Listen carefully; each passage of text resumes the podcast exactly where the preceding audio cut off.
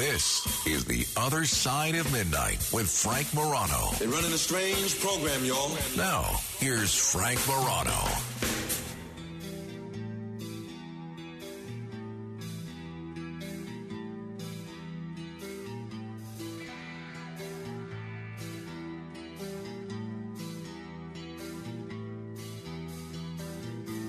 If you are a new listener to this radio program, first of all, welcome aboard. We appreciate you listening.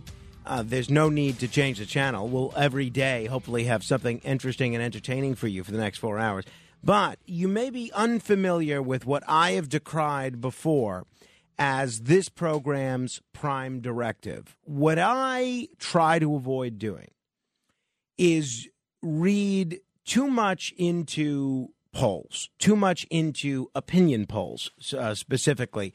And I am so sick of seeing coverage of electoral politics dominated by polls, polls, polls. Oh, the polls say this. The polls say this person's a major candidate. That person's not a major candidate. So let's take the person that the polls say is a major candidate and give them all sorts of free publicity. And let's take the person that the polls say is not a major candidate and ignore them so that nobody knows who they are so they can never move up in these phony polls to begin with. So much of how these polls are concocted has to do with how they uh, phrase the the phrase the questions. It has to do with the agenda of the people doing the poll, the people paying for the poll.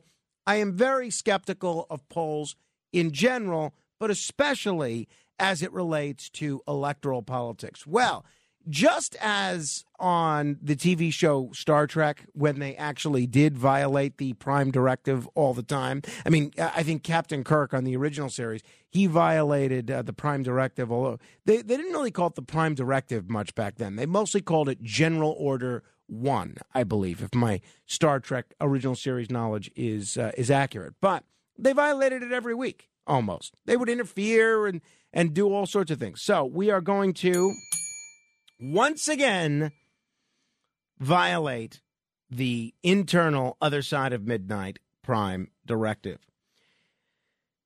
Because I found the results of this particular poll very disturbing, but on the other hand, not necessarily surprising. And I want to bring this to your attention. I want to break down for you what it said and then I want to get your take as to why this is the case. And then I want to know one, if you believe this. And I want to know if you think, as I do, that this is a bad thing. Here's the top line takeaway. And uh, some of you might have seen this in yesterday's Wall Street Journal.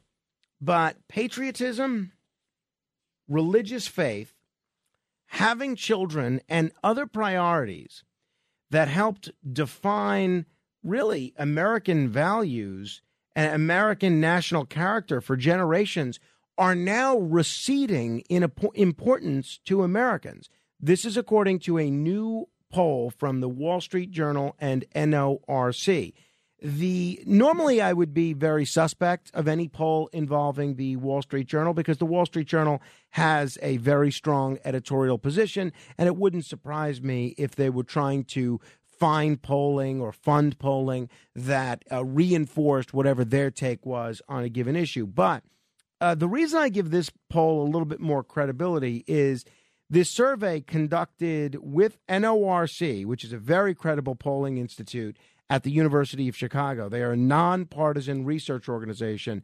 And they have done this poll before. They did this poll about 25 years ago, and they treated it and the questioning behind it almost exactly the same way. So at least there's an apples to apples comparison of how respondents responded to these questions back in the late 90s and how they're responding now. This poll also found, finds that the country is sharply divided by political party over social trends such as the push for racial diversity in businesses and the use of gender neutral pronouns. None of that surprised me. So here was what was interesting patriotism, religion, having children, community involvement, in terms of comparing this current poll to the poll back in 1998 all down significantly. Meaning people who said these values are very important to them. Of all the values, of all the values that the Wall Street Journal um, writes about here, the only one that was up was what do you think it was? It's one of those things where I don't think you're going to be able to guess, so I'm going to tell you. But once I tell you, it's not going to surprise you either. I don't think it will. It really didn't surprise me. Money. Money. So the percentage of people who say that patriotism is very important to them fell dramatically. The number of people who said, or the percentage of people who said religion was very important to them, fell dramatically. The number of people who said that having children was very important to them fell dramatically. The number of people who said that community involvement was uh, very important to them. This is an interesting one because for a long time it was on the uptick and it was much higher up until about 2019. And then over the last four years, it has cratered. And yet, the percentage of people who say that money is very important to them has gone up steadily and consistently over the last 25 years.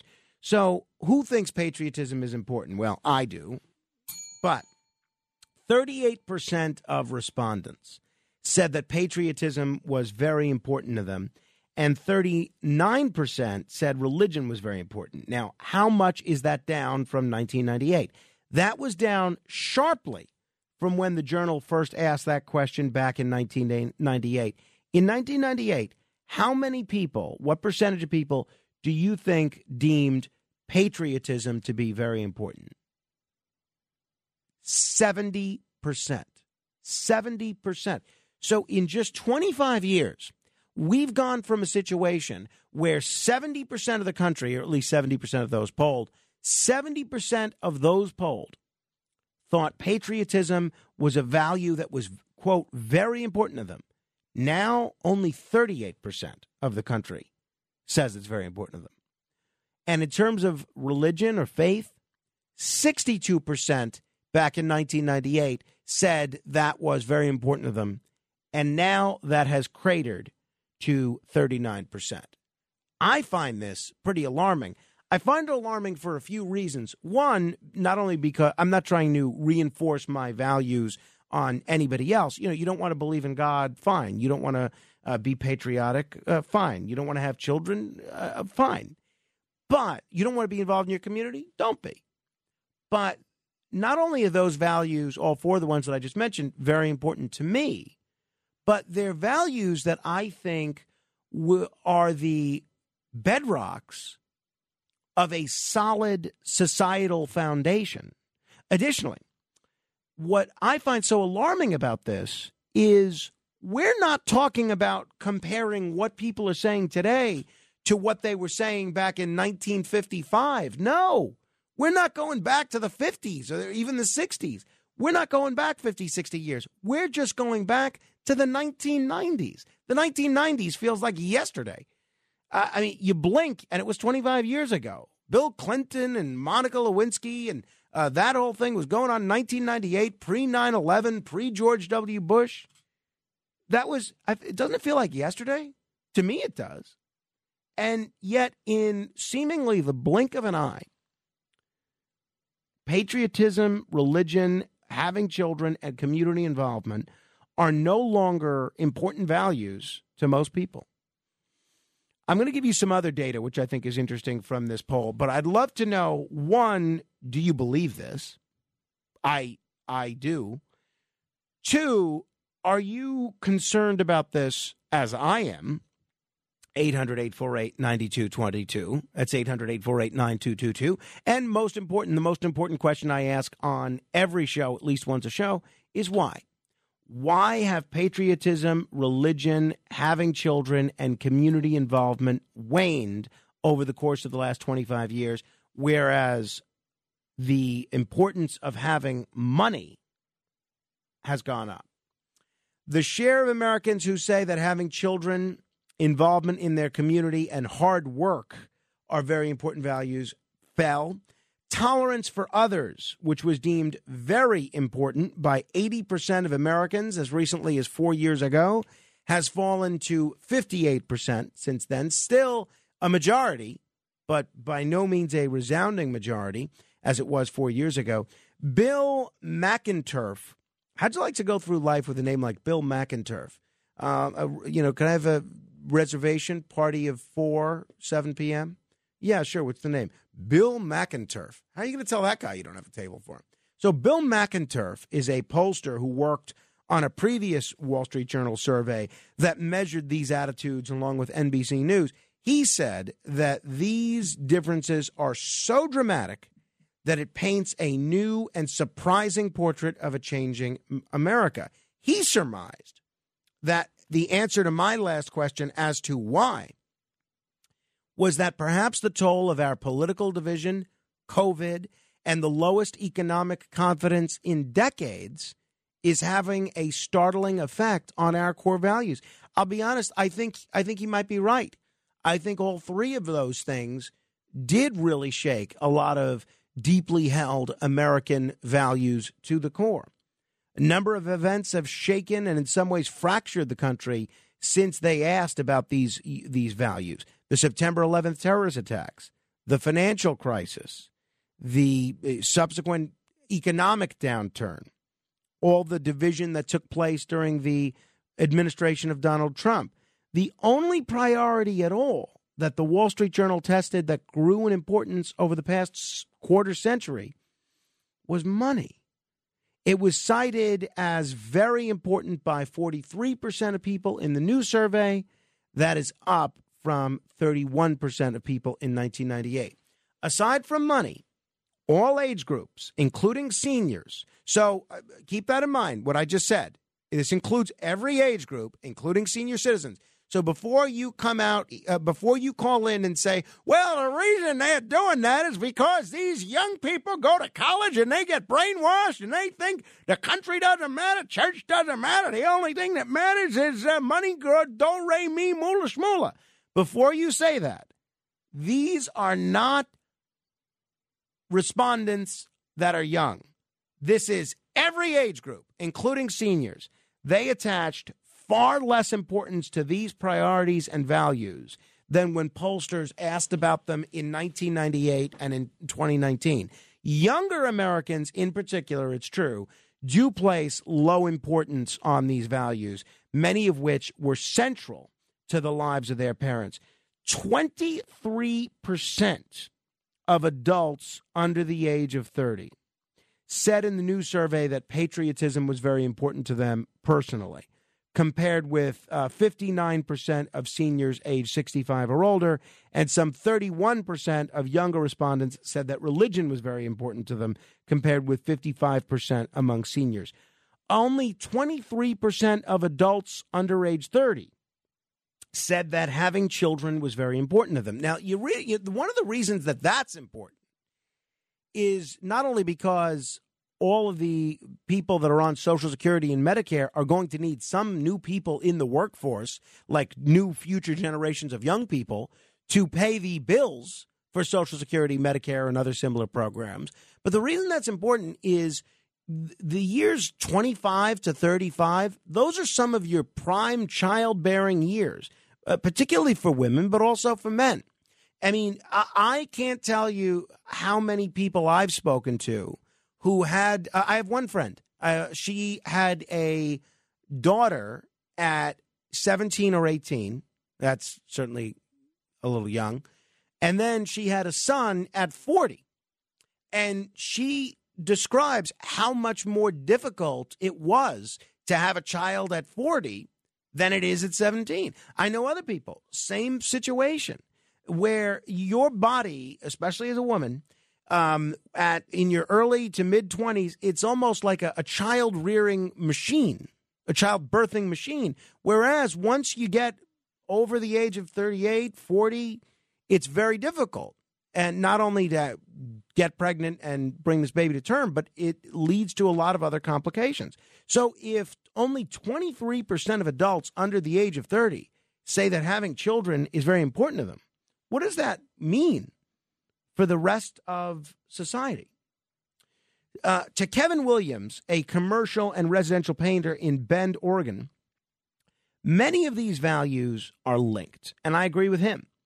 Williams himself is 33 years old. He said he thought that patriotism is declining as a civic value in tandem with rising individualism, a sense of entitlement among many people, and a decline in, in community involvement. I agree with him possibly because of people focusing on their own racial or cultural backgrounds rather than what Americans have in common. I think that's true, but I would also add their political backgrounds.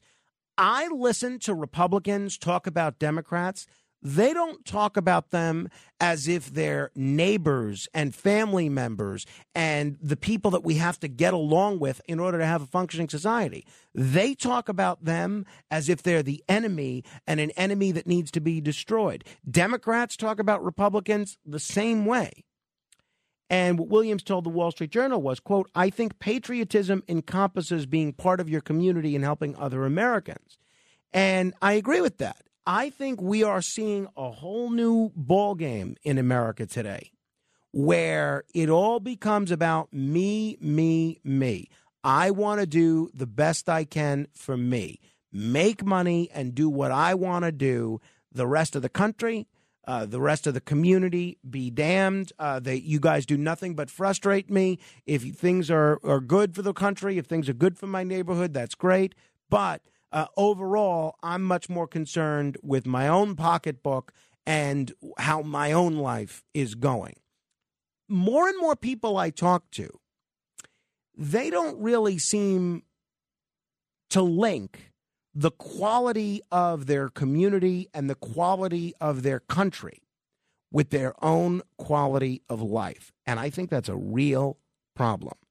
Because if everybody feels that way, I mean, think of how far we are away from what John F. Kennedy said in 1961. Ask not what you can do, what your country can do for you, but what you can do for your country.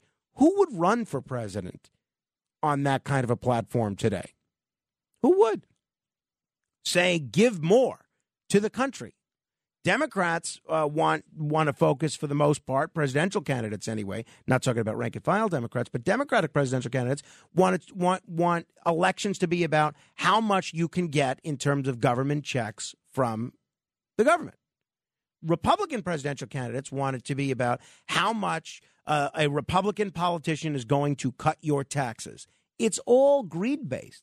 It's just who you're applying to and who you're appealing to who would come out and say, ask not what your country can do for you, but what you can do for your country? So Williams said that as a middle school student at the time of the September 11th attacks, he knew that he wanted to join the military. He said, I just felt that I wanted to do my part to protect my country. And um, he did subsequently serve four years in the Marine Corps.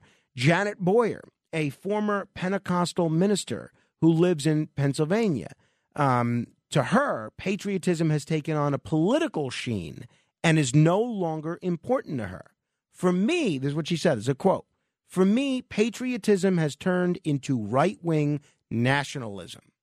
You know, I was disappointed to hear that or to read it. I was not surprised. Do you remember the big kerfuffle when they were saying that uh, the American flag itself was a symbol of being a Trump supporter. And very credible people said it. I, I disagreed vehemently with it, but clearly a lot of people feel that way. Um, so I'm curious what you think this portends for the country. I'm curious if you buy into these findings, and I'm curious why you think that's the case.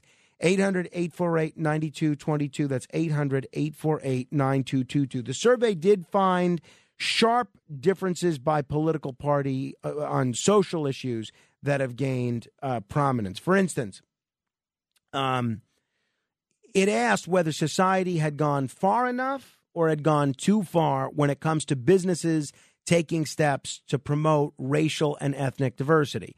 Just over half of Republicans said society had gone too far, compared with 7% of Democrats.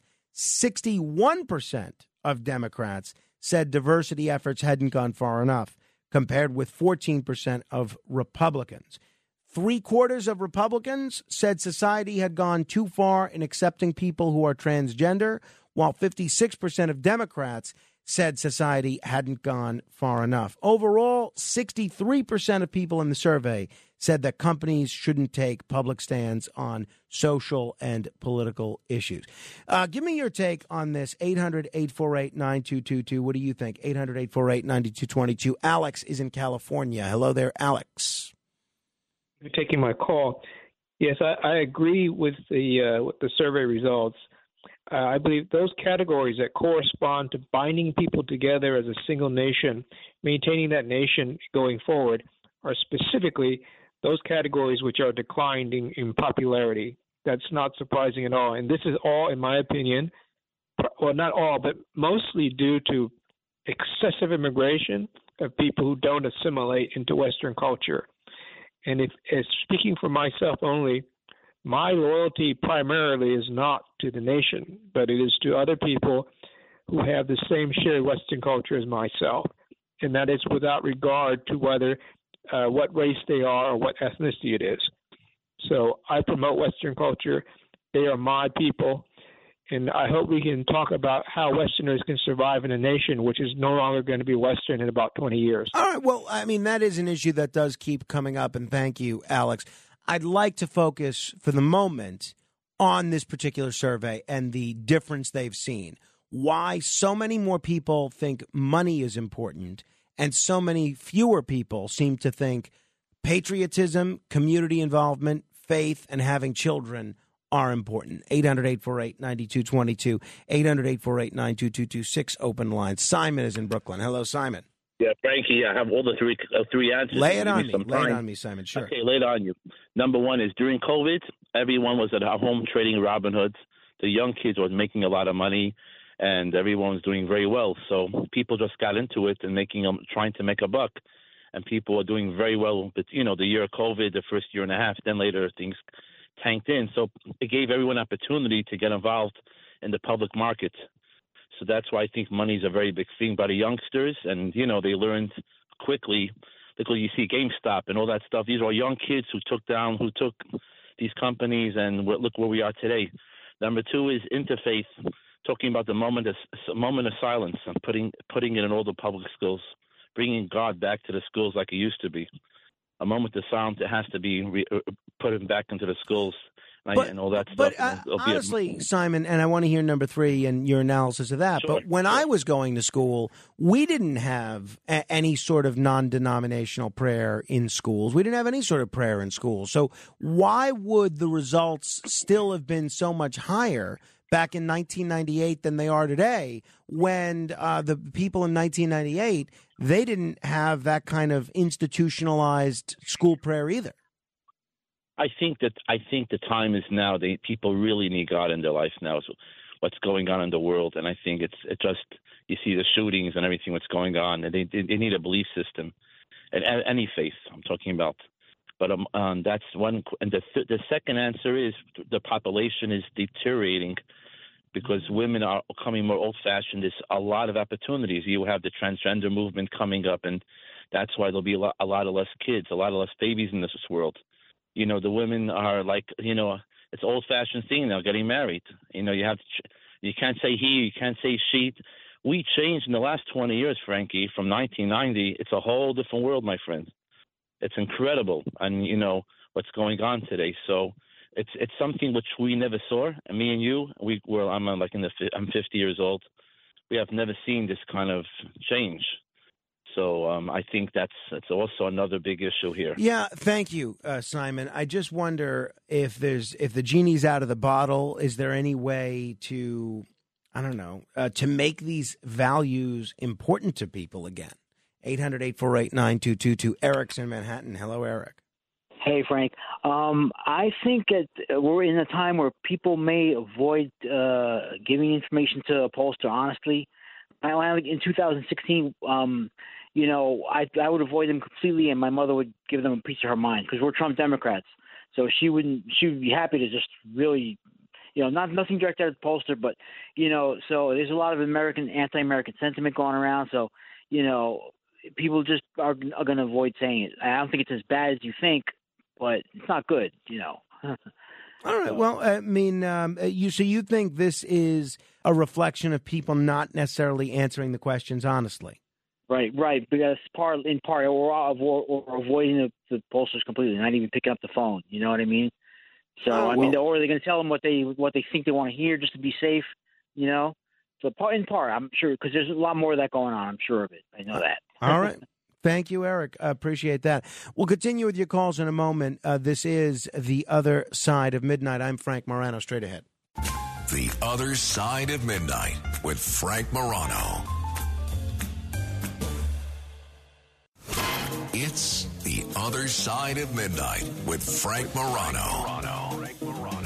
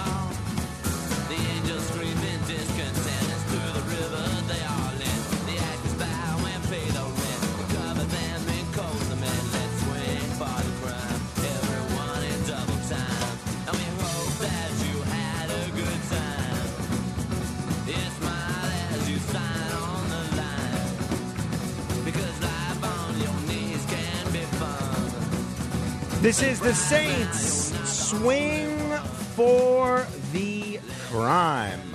This is the other side of midnight. I'm going to get uh, back to your calls in just a moment. 800 848 9222. That's 800 848 9222. My wife and I are uh, getting our taxes done this evening. So I spent a lot of time last night uh, trying to you know, put all my paperwork together, uh, try to make uh, make lists of all my deductions, all my charitable contributions, all this, all that, and uh, all that kind of thing. And sure enough, you know, I had looked, I had done a quick glance at what my casino gambling winnings were uh, maybe a week ago, but I didn't add them all up. And I said, no, come on. Maybe I lost. I won at one casino. I lost at another. I won at one, lost at another. Uh, I'm hoping because obviously you w- don't want any sort of net win, so that you don't have to pay taxes on those gambling wins. I'm thinking, okay, maybe I won at that casino, but I probably won another. so yesterday, I um, I go through all the casinos that I gambled at last year in New Jersey, and I go back at my win loss statement, and I found that last year, and this is a number you want to be as little low as possible. Last year, I won seven thousand three hundred and nine dollars net in casino gaming. Now, I, I don't know where that seventy three hundred went. I mean, I know where it went. You know, when you're ahead, you're spending money like crazy. You're buying drinks, you're buying dinner, you're out with five people. Oh, I got the check. Uh, and uh, or you know you just use it to buy things or pay bills at the time. But you know why I'm not sure if this is accurate because it had me because I was definitely at Hard Rock a couple of times, at many, more than a couple of times. It had me at with no net win or loss at Hard Rock- Rock last year, and that's not possible because I definitely played there. I can't imagine that I zeroed out. I have to think I would was ahead or behind at least a couple of bucks. So I'm I'm thinking maybe they didn't take that into account. So, and I figure there's a few hundred dollars worth of, you know, football related losses that I've placed, or maybe some other sports bets that I placed last year that I can deduct. But I'm worried now that I'm going to have to pay for all these gambling winnings. You know, I, I, my dad, who's a very, you know, he's a educated in the uh, as an economist, and he would always say, "Well, you got to put when you win, you got to put money aside." like that. Now, I never would do that because usually for the year you finish behind. I never had to worry about winning. Now, last year I happened to finish ahead. I figured, okay, it's an aberration. I'm, I'm ahead that year, but that doesn't make up for you know all the other years that I've been behind. Not a lot, but you know you're behind a little bit. Now I'm ahead again this year. I may have to start using that Carmine A. Morano philosophy of whenever you come home from a gambling trip with a thousand, two thousand dollars, whatever it is, you put aside a couple of bucks in term to pay taxes. But um, I'm going to estimate that maybe I had another, I don't know, fifteen hundred to two thousand dollars in gambling losses somewhere that weren't reflected in these win loss statements. Because look, they only track that if you give them your player card. So, I mean, I could, in theory, and and not more than in theory, because this does happen. I'll see a, a, you know a roulette table, and you get a feeling about a number or a color or an odd or whatever, and you walk over, you you drop a hundred bucks. Maybe you win, maybe you lose, but that's not monitored as part of this. So I'm I'm thinking that at least fifteen hundred to two thousand, I could knock off that, and then hopefully um, fifty, you know, the taxes that I have to pay on fifty three hundred dollars won't uh, won't whack us too badly. But uh, we'll see. We'll see what my accountant has to say uh, when uh, we meet with him tonight. Uh, so uh, we'll see where that goes. But if anybody know, if anybody has an answer to that about about stuff that I can do to minimize my gambling winnings for last year for tax purposes, let me know. I mean, look, I guess how would they know if I estimated it a little low? But I don't like to do that um, because one, it's bad karma, and two, the you know why take a chance? I mean, if there's a win loss statement that has you up X number of dollars, why take a chance at saying that you're that you were not ahead, right? All right, 800 848 9222. That's 800 848 9222. Talking about, you're welcome to call and uh, comment on anything you like, but uh, among the things that we're talking talking about is this fascinating story in the Wall Street Journal this week, which shows that so many of these American values, patriotism, religion, and um, community involvement, have the thinking that children is important. It's all declined. While the only thing that's gone up, the only value that's gone up since 1998 has been money. Curious if you're concerned about this, and I'm curious why you think this is the case. 800 848 9222. Frank is in Queens. Hello, Frank. Hey, Frank. Well, I'm sure one of Biden's 87,000 new IRS agents will get to the bottom of your. Uh, I, your I am sure. I am sure. um, I'm not surprised by the metrics. I do believe the uh, the poll uh, I would be curious if you went back 20, 25 years prior to that, let's say the 50s or 60s, what that change was to 1998. Um, you know, my thinking is as a, a first generation uh, American uh, of Irish heritage, my family came here in the 60s. If you look at the demographics of this country 30, 40 years ago, um, they've changed drastically uh, on two fronts. I think the foreign born population uh, right now is at its highest. And I just think um, if you look at the demographics, how much they've changed, and and yes, they are more diverse, but with that comes a lot of different, you know, thoughts and and beliefs and value systems, and I, I just don't think they're all copacetic anymore with each other like they were 40, 50 years ago. Well, hey, look, uh, Frank, demographics certainly have changed in the last uh, 25 years. So, uh, I mean, you may you may have a point there. But I uh, do wonder, uh, and th- thank you, Frank. In my experience, some of the most patriotic people that I know are immigrants you know, I think it was uh, either this week or last week. I interviewed John Catsimatidis. John Catsimatidis. The guy loves America more than anyone I've ever met. He is not only the son of immigrants; he's an immigrant himself. So I, I don't, I don't buy that. And a lot of the uh, Asian population, I've noticed that they are they came here really because they believe in the values that America is supposed to stand for. Many of them fleeing places like China, where those values are not present in society. Additionally, you, my grandfather was, uh, who I was very close to, was an Italian immigrant, and I could tell you all those things that I just mentioned: patriotism, having children, uh, faith. Well, maybe not so much faith. He was not the biggest churchgoer in the world, but he went. Those were all very important to him.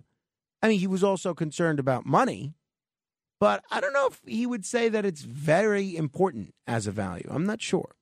Uh, he's not around here to ask when he was an immigrant. So I don't know if that's it, honestly. I, I find some of the most patriotic people, and certainly if we're talking about religion, there's a reason the Catholic Church is so eager to have an uptick in illegal immigration because, particularly in border states, the people that are filling the pews at Catholic churches are all illegal immigrants from Mexico, from Central America, from Venezuela, from Cuba.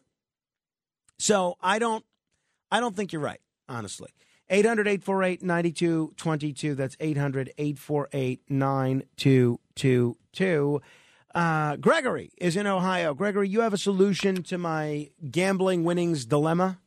Yes. You can write off $9,999 in gambling losses a year. I can? Yes. Check when you talk to your accountant doing your taxes, you ask him. Well, what? It, well, but how can I write off losses that I didn't have?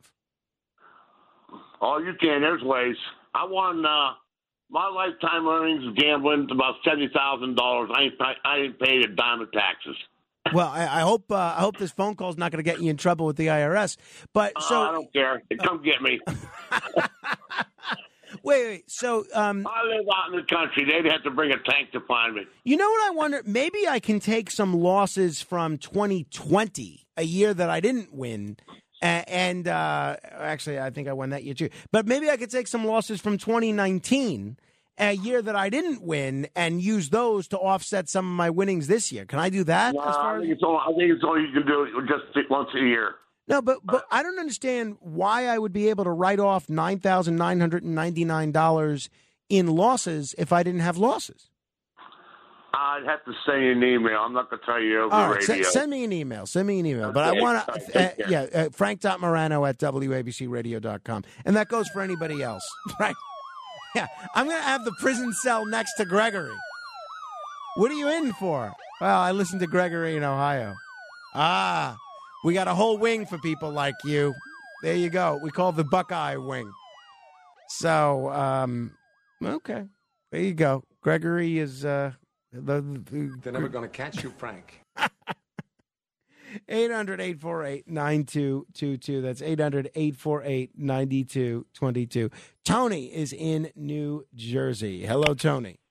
How you doing, Frank? Uh, we're talking about patriotism.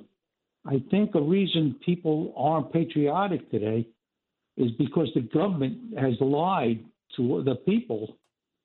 I know in my lifetime, uh, they lied about the Gulf of Tonkin. They lied about the domino theory. Then uh, the the World Trade Center, we had a, a a little patriotism right after that. But then they lied about the the uh, weapons of mass destruction. They lied about Afghanistan. We were only going to stay there a little time. We spent 20 years there. And now in uh, the Ukraine. So how can you uh, expect the American public to believe when they in patriotism when the, their government is always lying to them? You know, that is such a good point, Tony. And I can't really argue with anything that you just said in terms of why people are getting frustrated or have gotten frustrated with dishonesty on the part of the government. I guess in my brain, um, and maybe uh, this is unique to me, in my brain, I make a distinction between the country and the country that the val- and the values that the country is supposed to be about versus liars within the government that are lying to the public. Uh, but you, maybe a lot of people don't. That's a very good point, Tony. Uh, well done. Thank you. 800 848 9222. That's 800 848 9222. Uh, let's say hello to Andrew in Brooklyn. Hello, Andrew. Frank, good morning. Morning. Uh, so, 10 years ago, towards the end of Obama, you saw it just it just happened almost spontaneously throughout the country. You started seeing a deconstruction of the Pledge of Allegiance in the classrooms. Uh, it definitely did not happen during Bush. It didn't happen in the beginning of Obama. I think it was may, maybe towards the end of his first term, going into his second. It was just like a. It was almost like a. It was like a uh, a trend. Now I'm not a political guy. Uh, I, I did not vote in 16. I hated Hillary. I thought Trump was a buffoon. And uh, by you know by 2020, I couldn't run fast enough to the polls to vote for him. And uh, you know, forget the policies. He just there's an American there's just a, a real strong American vibe that comes from him. You could tell he loves his country. Regardless what you think of illegal immigration, abortion, all that other stuff, Trump truly loved his country. You could see it. I mean, it does, you don't even have to be a, a real political person. When you look at Joe Biden, you see the polar opposite. Yeah, I, and, I, uh, I, I think, um, and thanks for the call, Andrew. I, I think that would I, I don't I don't buy that it's all about the Pledge of Allegiance. Uh, number one, because I don't think that would explain why these numbers have declined across every age group. Why would seniors all of a sudden care less about religion and patriotism and community involvement and more about money. That I, think that sort of blows blows up the thesis there. Um, and the legal challenges to the Pledge of Allegiance go back long before Obama.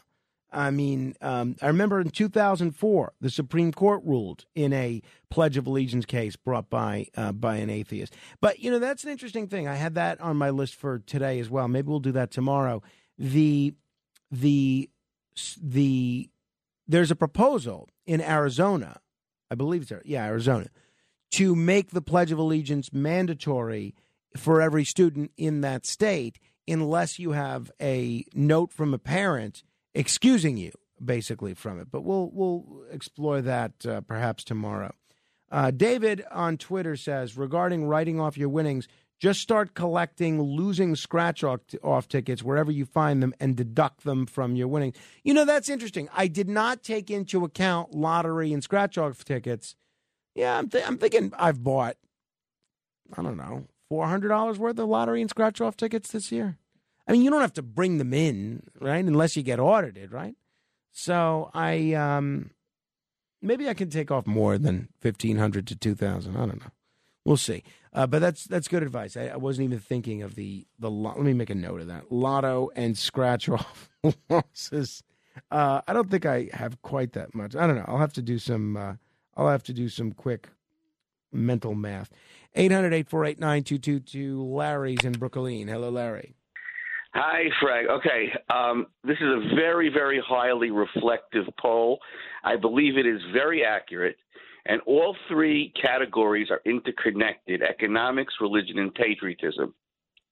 Now, having said that, I will tell you that there is one reason for, for, the, for this poll, for the decline in, in these, those categories of the upsurge of economics, and the word is alienation. And uh, it's very significant that the poll start, was taken from 1998 because Bill Clinton was president. And the first okay, let's account for a little bit of a time delay. His first act in office was to get rid of don't ask, don't tell. That was a no, it was, catastrophic it was to, blow to the country. It was to implement don't ask, don't tell. Uh, it was to implement. Okay, okay. I'm sorry. You're right. Thank you're right. It, it was. It was to implement. Don't ask. Don't tell. Uh, that what that what that did, basically, was raise uh, the issue to the fore, whereas the issue was basically uh, a non-issue before that. It made an issue out of a person's sexual status. That that uh, to put that in context, and thank you for the correction because it shows you how fast time moves on. Because an act like that would be seemingly benign today, but it was so catastrophic back then that it lowered the morale so precipitously in this country. Okay, that that was the beginning of the decline. Now, successive alienations occurred by uh, by allowing vocal minorities to change public policy and public thinking, like uh, implementing gay marriage, vocal minorities. All this alienation led people to surrender notions of religion because they saw they saw that it was hopeless, basically, and um, uh, and also patriotism goes hand in hand with religion. Now, the upsurge in economics, when you when you don't have patriotism, you don't have religion, and you see that one percent of the wealth of the country is now in the hands of billionaires, okay, then logically your your what's left economics. Your focus is going to be on economics. So alienation is, is the cause, Okay, and Bill Clinton started it.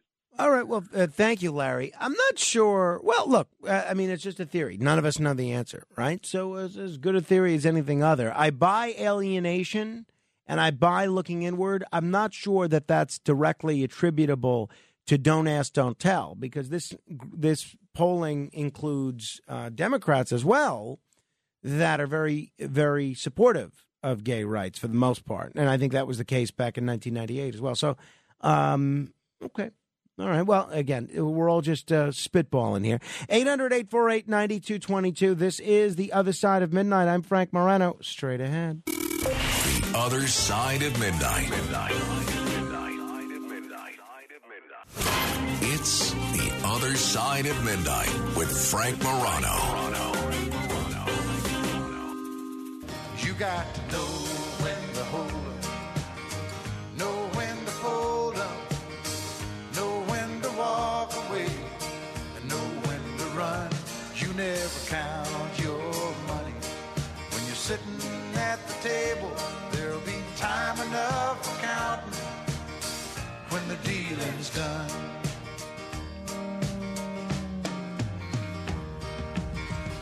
Every gambler knows that the secret to surviving is knowing what to throw away, knowing what to keep. Cause every hand's a winner and every hand's a loser. And the best that you can hope for is to die in your sleep. And when he finished speaking, he turned back toward the window, crushed out a cigarette, somewhere in the darkness, the gambler he broke even. But in his final words, I found an ace that I could keep. You got to know when to hold. The great Kenny Rogers. Love this song, The Gambler. You know, when my wife and I drive into Atlantic City, there are five Atlantic City. We have a little playlist that we listen as we're crossing the threshold once we pass the Welcome to Atlantic City sign and driving to whichever hotel that we're staying at. So we'll play um, the the band I- Atlantic City. We'll play uh, Robert Goulet, Atlantic City, my old friend. We'll play this song, and then we'll usually play "It's Pure AC" by Dave Damiani. And then if we've hit traffic or we're driving somewhere a little off the beaten path, we'll play uh, a fifth song. Uh, sometimes it's uh, that song on the boardwalk of Atlantic City, which is a, a wonderful throwback um, uh, song uh, back from uh, Days Gone By by Dick Haymes, which is a great song. So that's our move. So, although this version, this version sounds a little different than the standard version that I'm used to hearing, but it's neither here nor there. Well, you asked for it, you've got it. That's right. Uh, back by popular demand, we have once again recorded a new edition of the Racket Report. My guest this week is best-selling true crime writer and organized crime historian Scott Burnstein, and our focus this week was very interesting. It was on the mob in Detroit. You have actually a very interesting story about what sparked your interest in the mafia in general and covering it, specifically the Detroit mafia. You have a pretty interesting family history. Tell me about it. Yeah, so uh, I have a lot of family ties into uh, underworld activity in the Detroit area, dating back to Prohibition. Um, the the most iconic, uh, you know, moniker, you know, in the history of of Detroit and really in the history of the American underworld is the Purple Gang, and uh, they were, you know, the only America's only uh, Jewish mafia, really, a, a fully uh, vertically integrated organized crime group um, and were, were totally self-contained, self-sufficient, didn't report to any Italians, uh, and really ruled um, the Midwest. And it turns out Scott is cousins with the founders of the Purple Gang. So we get into it. I posted the link on my Facebook. Meantime, keep asking questions. This is The Other Side of Midnight with Frank Morano. They're running a strange program, y'all. Now, here's Frank Morano.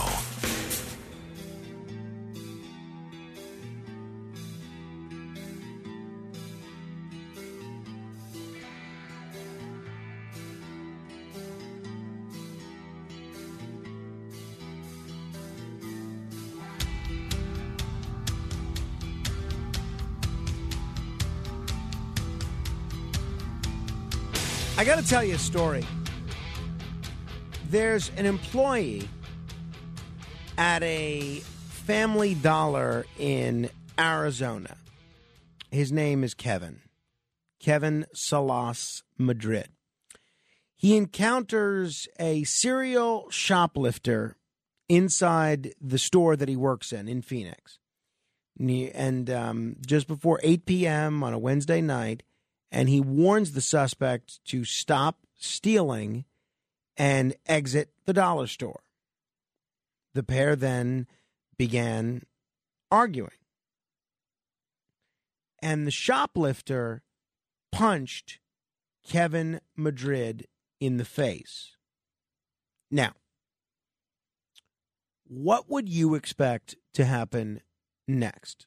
And what would Kevin Madrid be within his rights to do? Matt Blaze, um, if you were Kevin Madrid, what would you what would you do if you were working in a store and you catch a shoplifter, you ask him to leave, that you he argues with you and then punches you in the face. Punch him right back. And then what if he keeps punching? Just keep going. Okay. Now you're fighting. Right. But, but he's shoplifting. Yeah. Right. So you'd keep going. Yeah. And until when? Until he was knocked out, subdued, done. I mean, I, I don't know. I wouldn't want to kill the guy, Mm-hmm. but I definitely, if you're going to hit me, I'm, I'm. It's now self defense. Yeah, uh, uh, Matt. Uh, Matt, I think that's very reasonable. Kenneth, you agree? Disagree with what Matt Blaze just said? Yeah, give him a shot right in the jaw, and it's also self defense, Right, Because well- he attacked you. I uh, I would agree with that. I think most people would. That if uh, somebody punches you in the face, whether you're an employee of this uh, this store or not, you have every right to respond in kind. Let me tell you what Kevin Salas Madrid did. So they begin arguing. The shoplifter punches Madrid in the face, at which point the store worker, worker, not even the owner, if that makes a difference, the store worker pulls out a gun and opens fire. He shoots the suspect, the shoplifting suspect, 10 times and continues to unleash the bullets, at least as reported by Fox 10 Phoenix, continues to unleash the bullets even as the man was on the floor. The victim was rushed to a local hospital with critical injuries. He is still alive, did not die. Shot 10 times, rushed to the hospital, did not die. Now, now that I told you what actually happened, Matt, do you think Kevin Madrid did anything wrong? Little excessive. So, what do you think the penalty should be here? Uh, intent to kill. I mean, that's attempted murder right there. Okay, that is precisely what he has been arrested for. Kevin Salas Madrid, an employee at a Family Dollar store in Arizona, was arrested for shooting a shoplifter who slugged him in the face when the worker asked him to leave. Madrid later told police he didn't see if the man had any weapons, didn't know if the guy was armed, didn't know if he was unarmed. Police reportedly described in a probable cause statement, I can't confirm this, I haven't seen the statement, but police reportedly described in a probable cause statement that Madrid stated, quote, he had made the worst decision of his life.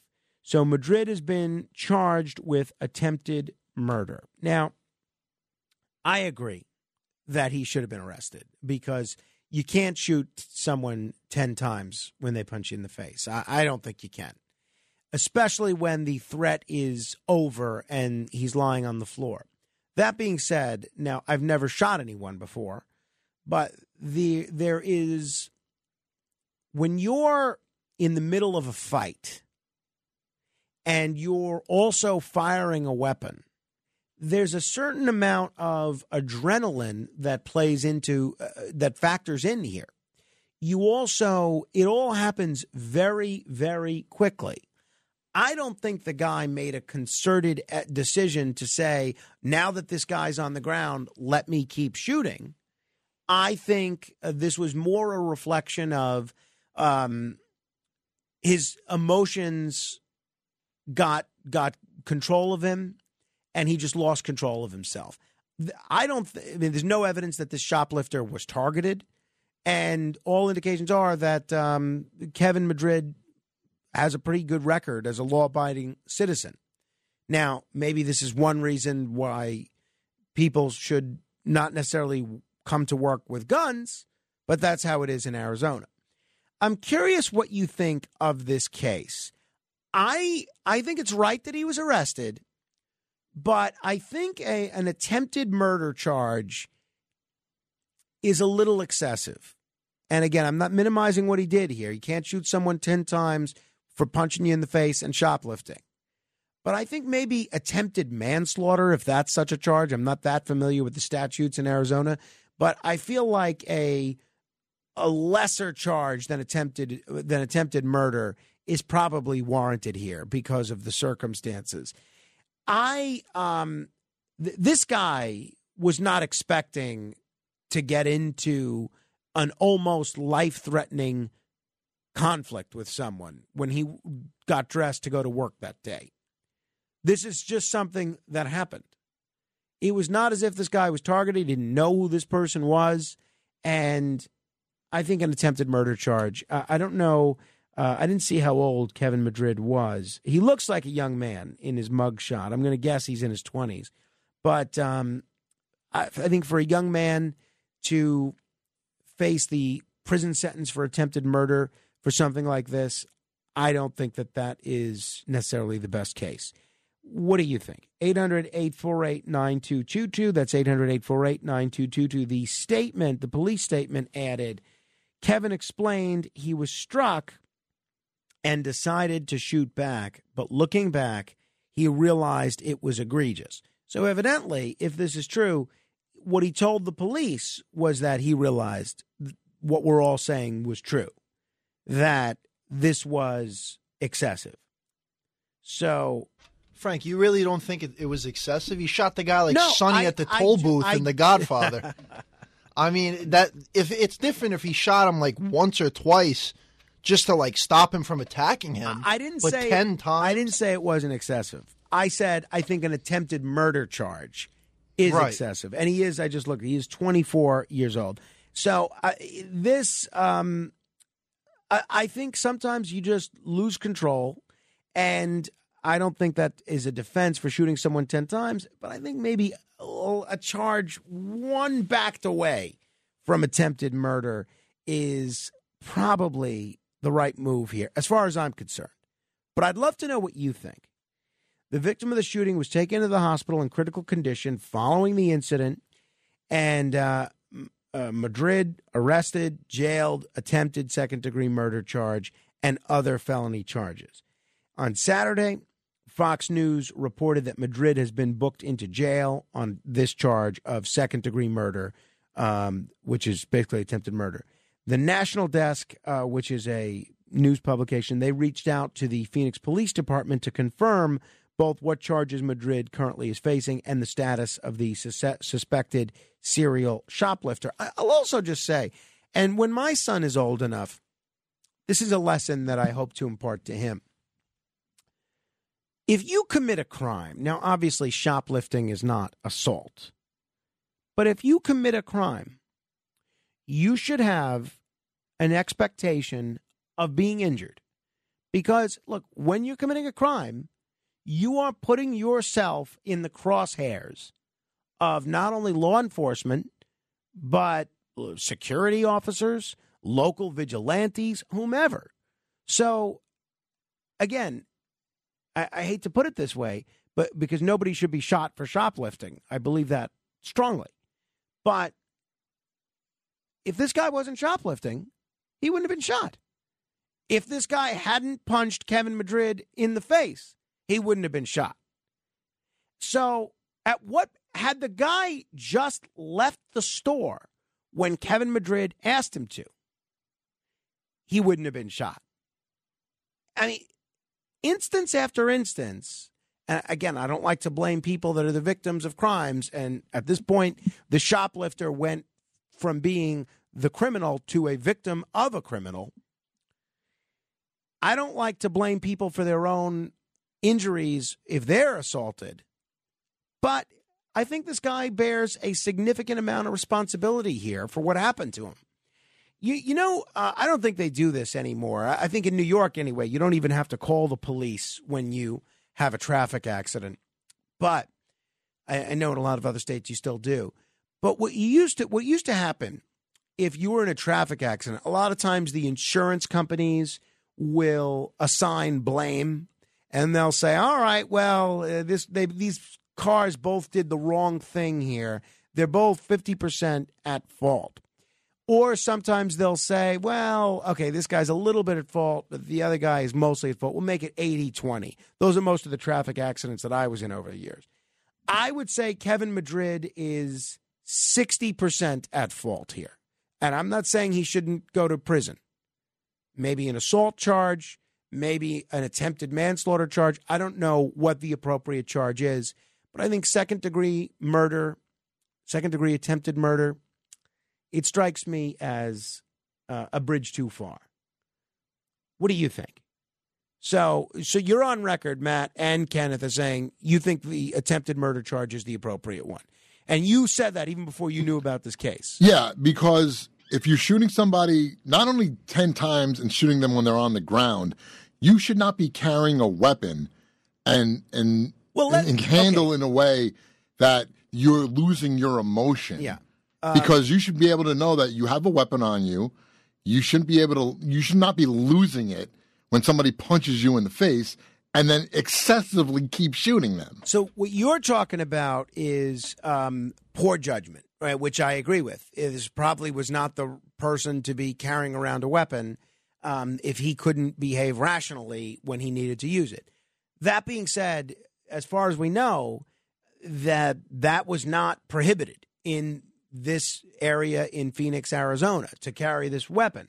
So it's how he used it that was the problem here for him. Right. I'm not saying that he shouldn't have been able to carry a weapon because if you're allowed to in Arizona, but this particular individual should know his limitations and know, hey, I'm emotional. Right. I might not be able to handle if I get in a situation and I might pull out a gun and kill somebody. Well, I, I would just, and again, I, I think you're right. I think it was good that he was arrested, but I think that there you don't necessarily know what it's like to be punched in the face by a shoplifter while you're at work until you get punched in the face by a shoplifter while you're at work. I have seen, you know, I went to a public high school in New York City. And now the school I went to was not a bad school, but like I think a lot of public high schools, there were more than there there was more than a fair share of fights from time to time to time. And I have seen occasions where deans or security guards rush to break up a fight with a student. And the student that they're trying to restrain from basically killing their cohort, they punch the dean or the security guard. And I've seen some deans and security guards react in a way that's not the best. They kind of lose you lose control when you get punched in the face at times. So maybe he shouldn't have been carrying a gun. I'll give you that. I think an attempted murder charge is excessive. What do you think?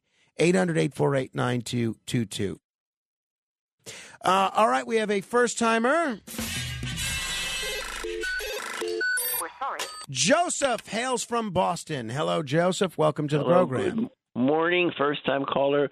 The other fellow that was speaking, your mic's a little distorted on the phone, but that's okay. I'm visually impaired. I'd like to bring up two topics. Could I mention this topic and bring up another topic? Be or my I have guest. To wait? Uh, Be my guest. Thank you. You're very kind. I think it's Well, not so how do I how do I say you can't bring up a second topic once you tell me you're visually impaired? I mean, uh, I'd look like an ogre if I said no. I know, I know, but that's okay. Uh, uh, the um, I think it's not excessive. You don't shoot people ten times when they're on the ground. I think they're really going to go after this guy.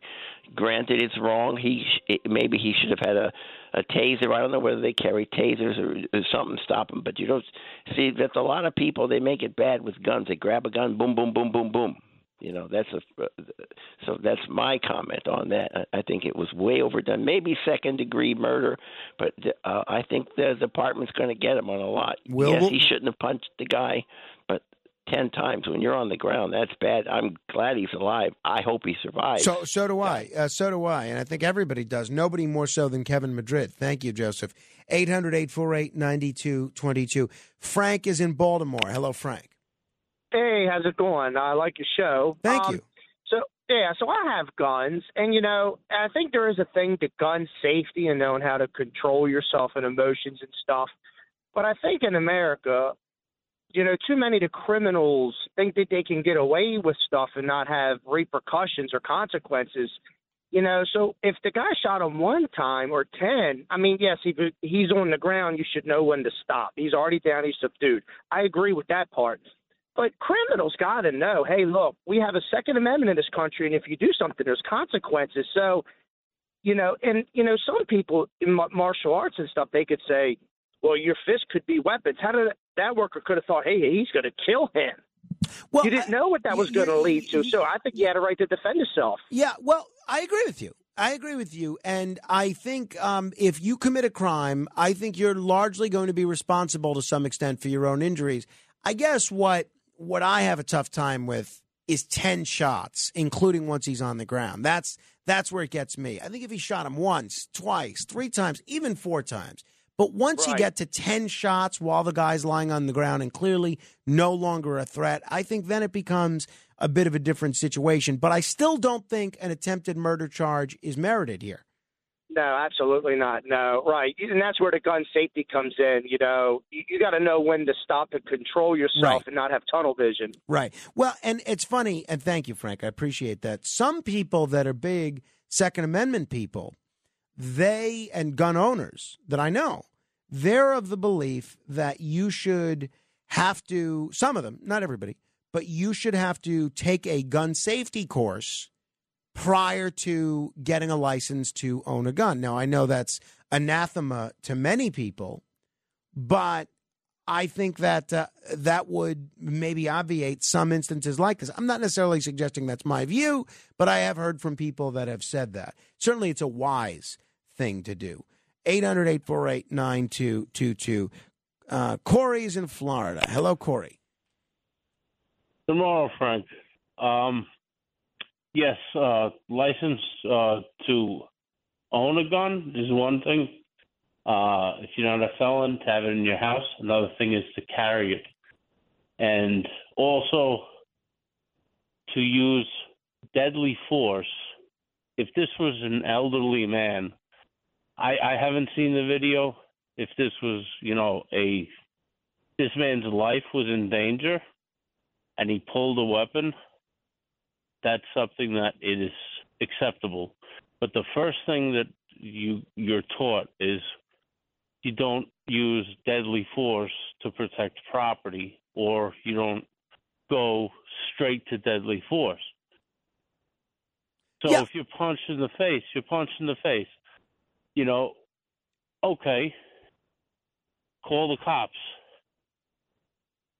You don't go and pull your firearm. Yeah, I mean, I agree. Clearly, uh, uh, by his own admission, he handled this poorly. But uh, I don't blame him for responding with force once he's punched in the face. I blame him for shooting ten times. Um, but uh, you know, it's funny. I'm I'm friendly with Bernhard Goetz, who uh, e- email. He might be listening right now. And Bernie, if you're listening, you're welcome to call in. But he emails me from time to time, and you know, he'll even call in to this program from time to time. And after his incident on the subway in New York City 40 years ago, there was uh, there were quite a few would-be muggers that would no longer pick on or mug a nebbishy white guy on the subway because they would think to themselves, "Hey, I don't want this guy to. We don't know if this guy's another Bernhard Goetz, and maybe this will say to the next would-be shoplifter, "Whoa, I don't want to end up shot by some gun-toting lunatic in Arizona." Or maybe if you are a shoplifter, if somebody asks you to leave, you'll just leave instead of getting into an argument and punching him in the face. 800 848 9222. Neil's on Staten Island. Hello, Neil. Hey, Frank. You know, this is certainly a uh, forceful behavioral method of correction. Uh, here's a guy who is a criminal, and uh, I don't think he'll be shoplifting again. And uh, I think the guy who shot him maybe uh, should get a place in a psychology book on the way to stop uh, crime. We got all these uh, professionals, uh, psychologists or whatever. They can't actually make any inroads into that. The, the recidivism rate is, is terrible with criminals. And maybe you should scare them enough like this. Uh, Ten shots. Who's to say if ten's too much, or five's too much, or twenty's too much? The guy's still alive, which goes to show you that uh, it's kind of crazy, right? You get people in the street that get shot once and they die. This guy got shot ten times, and maybe the, the shots were in places uh, that wouldn't kill him. Who knows? But certainly uh, helping the guy out uh, uh, by changing his behavior, and maybe he'll have a good life from now on. Maybe he'll, you know, maybe get a job as a radio host or something. Well, hey, the last thing I need is more competition, Neil.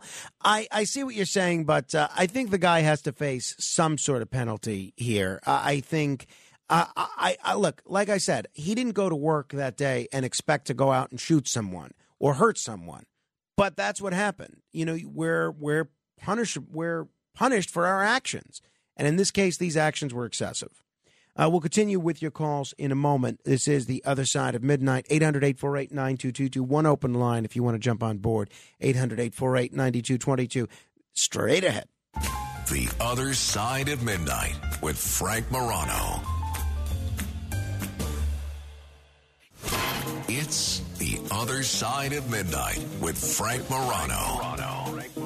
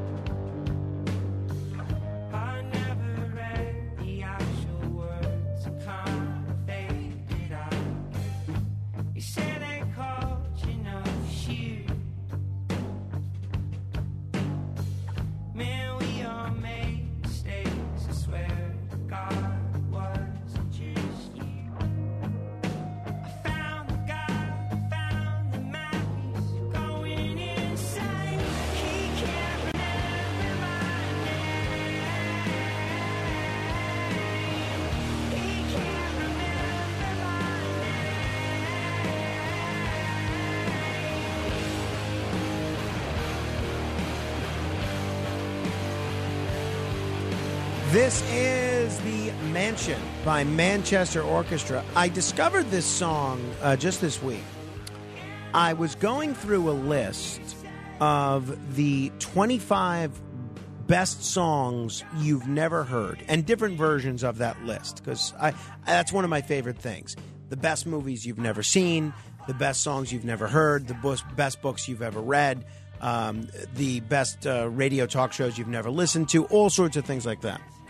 So I um, said, well, let me listen to some of these, and I heard this song. I think it's absolutely terrific. It's by uh, Manchester Orchestra. It's called The Mansion.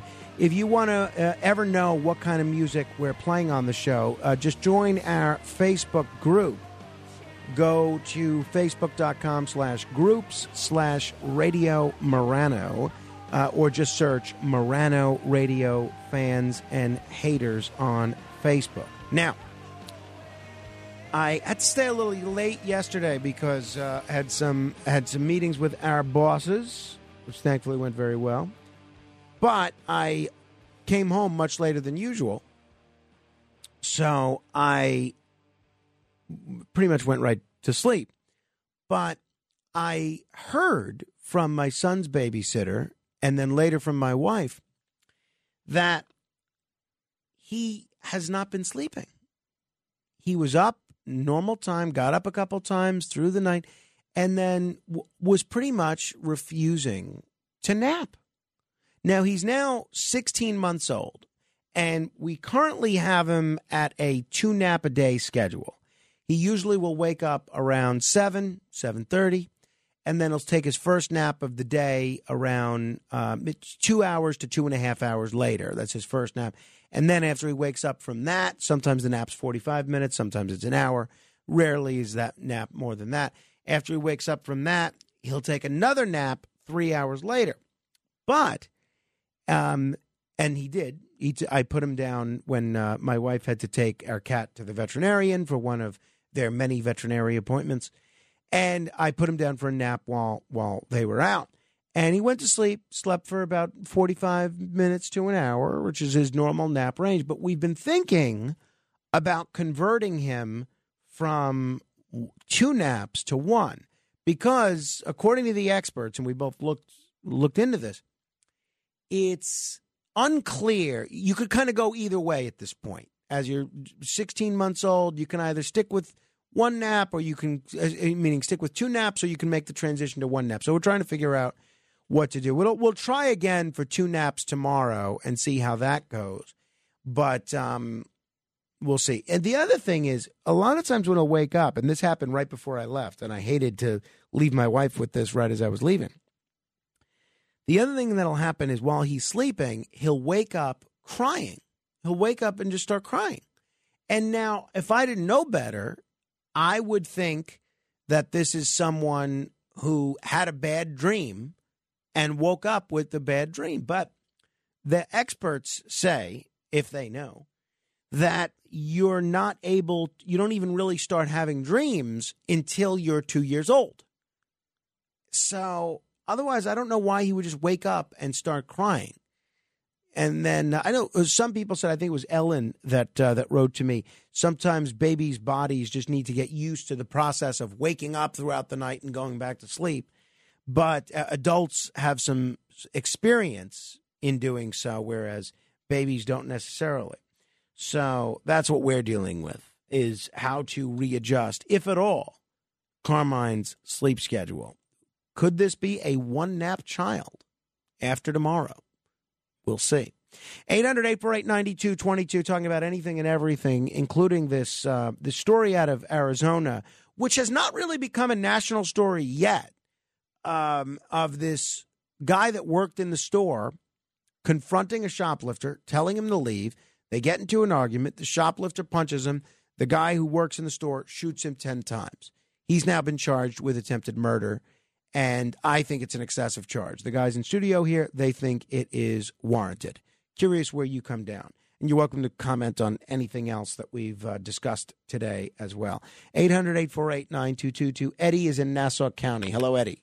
Hey, good morning, Frank. Hey, look, uh, I didn't know all about that case and everything, but I I heard part of the stories and everything. Everything is always cause and effect, and uh, attitude is the the most important thing, and that's why I get a little uh, discombobulated about Joe Biden bragging about his ice cream all the time, which is supposed to be good for Alzheimer's. When in actuality, he's been lying to people because it's he, his favorite is not uh, chocolate chip; it's actually a case of tutti frutti. Ah, very funny, very funny, Eddie. 800 848 9222. David is in the Bronx. Hello, David. Yes, if we could get back to the subject at hand, unlike your previous caller. Um, now, I worked in retail for 20 years, and shoplifting was always been an issue, but we were always trained never to confront a shoplifter, to leave it to the people that are trained to deal with them. I'm wondering if um, his company is going to fire this guy because I don't think I don't remember any company I ever worked for that encouraged people to carry guns while they're working. And there's a liability issue here. While he was firing his 10 round uh, fusillade of bullets, what if another customer had been hit? Oh, yeah, What if absolutely. the owner had been hit? That company could be could have faced a huge lawsuit. Well, they may still. um, they may still yeah. face it. Right. And and one last thing. You know, you mentioned Bernhard Goetz. At least this guy didn't stand over the guy after he shot him 10 times and say he didn't look so bad and put another bullet into him, unlike what Bernhard Goetz did. But, um, you know, which reminds me, this guy will likely not be charged with this in the end. I bet these charges are going to either be reduced or he's going to be um, acquitted in trial. Because I can't imagine a jury, with what we know so far, would actually convict this guy, just like they didn't convict uh, Goetz, except for on the gun charge. Right. Well, um, in in the ca- I am very familiar with the with the Goetz case because I've I've looked at this and studied this so closely over the years.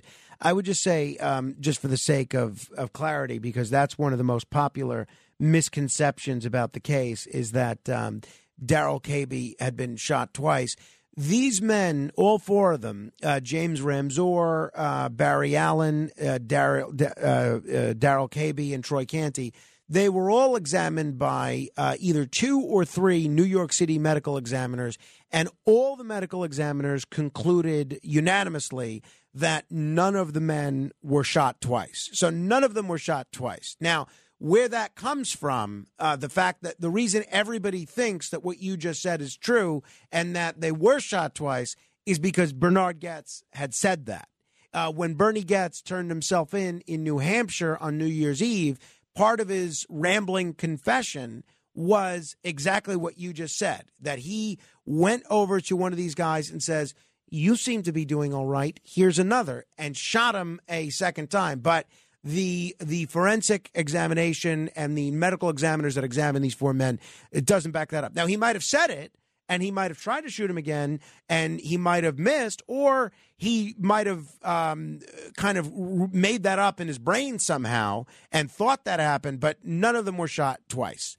800-848-9222 800-848-9222 Eugene calling all the way from the Philippines the land of Ferdinand Marcos Jr. Hello Eugene Well, good my afternoon to those living in the past. fair enough fair enough what's on your mind Well, I just wanted to make a comment earlier uh, when you were speaking of why, according to that study that was done, patriotism is going down the tubes. Uh, you see, the way the way I see it is, people have lost a respect for life. When the president of the United States comes out and announces the number one killer of children is from gun violence, he's got his head where it doesn't belong, you see, because the number one killer of children is abortion. That's the number one killer. All right, fair enough, Eugene. Thank you. 800 848 9222. I think they were talking about children once they're born, not necessarily before they're born. I, I don't want to get into a whole whether or not um, an unborn child is a life or not, because that's. Uh, that's we'll have to do a 20 hour show and we'll still end up in exactly the same place that we started 800 848 9222. Uh, That's 800 848 9222. Al is calling from Ulster County. Hello, Al. Yeah, hey, I think this charge, attempted murder, is 100% correct. You know, somebody mentioned uh, tasers. Uh, maybe somebody like this should carry a taser if they feel the need to approach uh, somebody who's shoplifting, which, first of all, I don't think he should even approach the guy. But if, if we're talking tasers or pepper spray, uh, and you mentioned uh, manslaughter. Now, if you pepper spray somebody and they have some kind of crazy allergic reaction and they wind up dying, that's manslaughter because you didn't, you know, want to hurt the guy. You teach him a lesson, maybe uh, uh, calm the situation down. A taser, if you tase somebody, that could also have an effect. If somebody could die from a taser, that's manslaughter. But if you pull a gun off your hip and fire at somebody, you're not trying to teach them a lesson. You're trying to kill them. Mm-hmm. You're pulling a gun off your hip and you're trying to kill them. That is murder. Now, if I'm on the street walking, I, I have a, a carry permit. If I'm on the street walking and somebody punches me in the face, I'm not pulling it. But if if this scenario were to happen on the street, this would be murder. So why is it? What's going to change because this guy works at a store and he's going to approach somebody, okay, and he's going to pull his weapon after getting punched in the face. He lost his temper. He had a temper tantrum, and he pulled a weapon. Now, if you're carrying a pistol, I don't know what Arizona's laws are, but in New York, you're held to a higher standard. Okay, like other folks were saying, you need to learn your limitations. Okay, you need to go through every scenario and mentally prepare yourself for being punched in the face or something like that if you're carrying a weapon. And you have to know you cannot pull this weapon unless your life is in danger. Well, look, uh, you everything you said, Al, I find very difficult to argue with. I, um, I, I hear you. I mean, at what point though does this guy that punched the person working in the store bear some responsibility for what happened?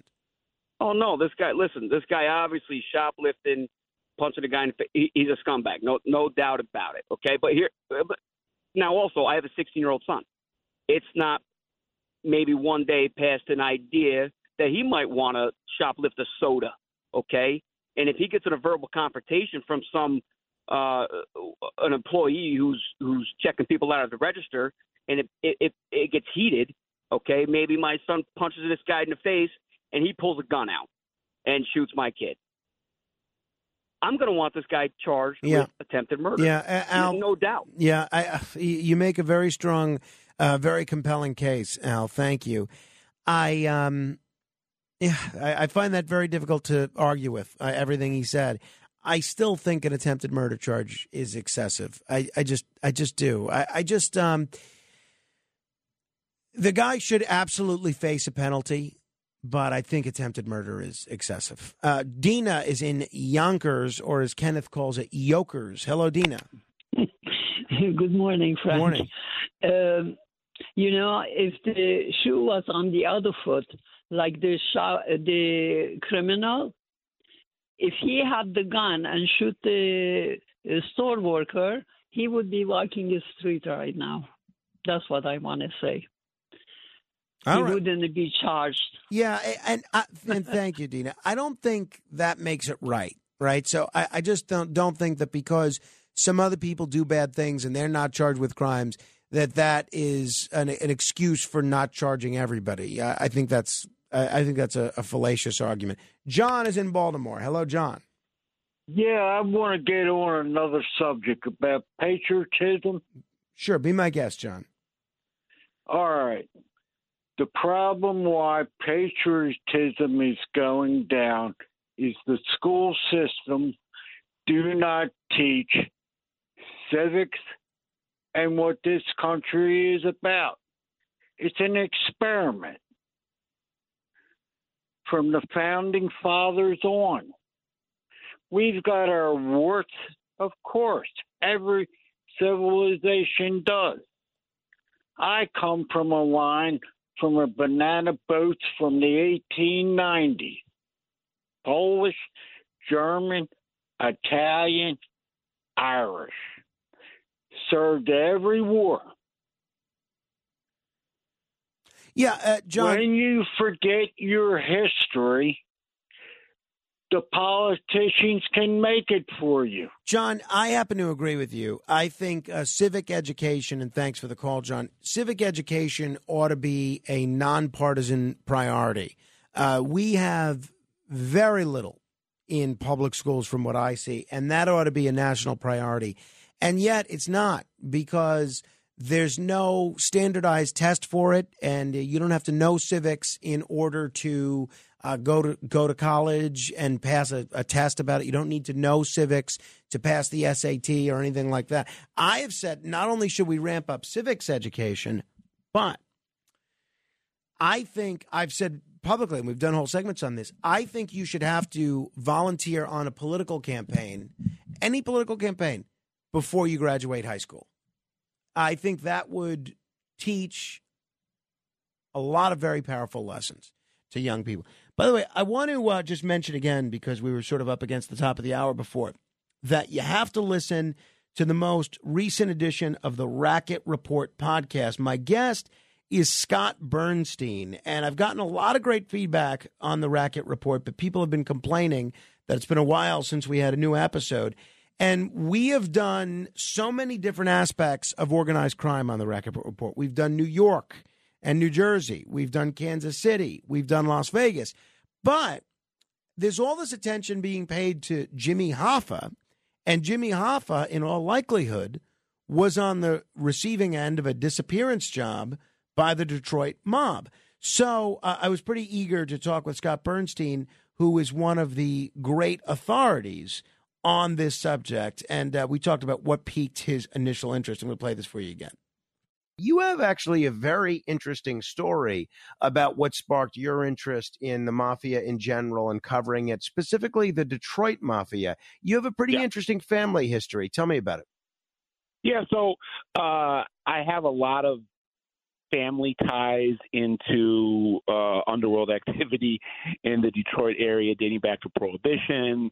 Um, the the most iconic, uh, you know, moniker, you know, in the history of, of Detroit and really in the history of the American underworld is the Purple Gang, and uh, they were, you know, the only America's only uh, Jewish mafia, really, a, a fully uh, vertically integrated organized crime group um, and were, were totally self-contained, self-sufficient, didn't report to any Italians, uh, and really ruled um, the Midwest underworld uh, during during the Prohibition era, not just Detroit. Uh, and they were founded and run by the four Bernstein brothers, who were my great grandfather's first cousins.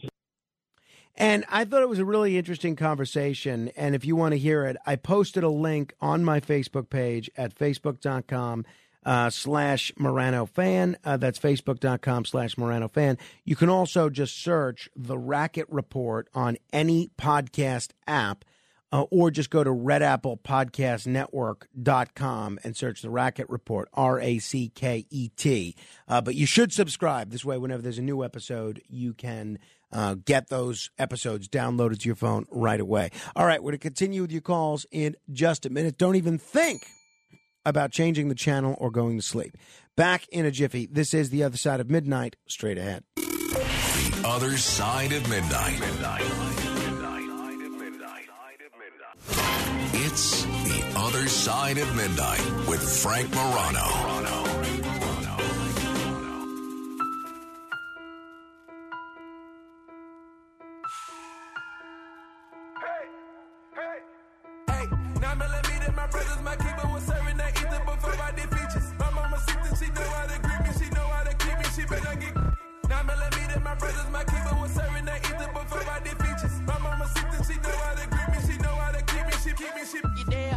This is Senorita by Vince Staples.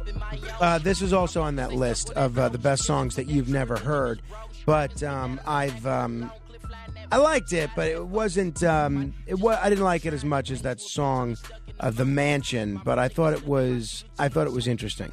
Uh, i I'm sorry, I figured, you know, why not? We'll mix it up a little bit. 800 848 9222. That's 800 848 9222. Although I am curious, Matt, sometimes like i just submitted that that question yesterday that that, that this on my list of requested music for yesterday but it got played today. How come sometimes we're able to play the songs right away and other times it takes a week or more before they get in the musical rotation? So the list that I'm looking at right now that this song is on, whatever, there's nothing else left on the list that we have. Or we had this. oh already. i see okay So oh if we, had ha- this already Yes, and the other song we already, the mansion we also. oh very interesting So if we have the song, I, Then we can then I, then I Got it. Okay. Well, that's a very, uh, very sound answer. Okay. All right. 800 848 9222. That's 800 848 9222. You know, we're, spend, we're paying um, pretty close attention to these rules regarding Twitter verification. I mentioned this towards the end of yesterday's show, and I really like Twitter.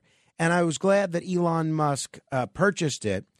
But I am not happy that he's going to make those of us that have a blue check who are indeed verified that he's going to make us pay a seven or eight dollar monthly charge to keep our blue check i think it, it destroys the whole credibility of the verified system so i said fine i'll go down with the ship like william shatner I, if shatner's given up his blue check i'll go with him and so basically it looks like twitter was just going to be the reverse of what it is now. All the important people, people like Shatner and me, we will not have blue checks.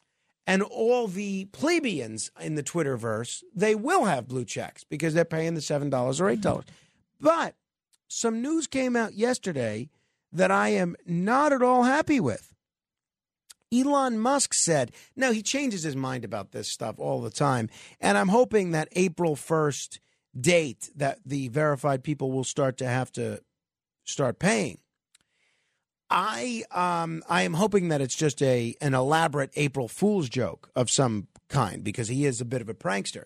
But now Musk is saying that starting around April 15th, only verified users will show up in Twitter's recommendation feed. So only verified accounts will appear in Twitter's for you recommendation feed. Musk claims the move is the only the move is the only realistic way to address advanced AI bot swarms taking over. Musk said, um, so he said this was the whole quote.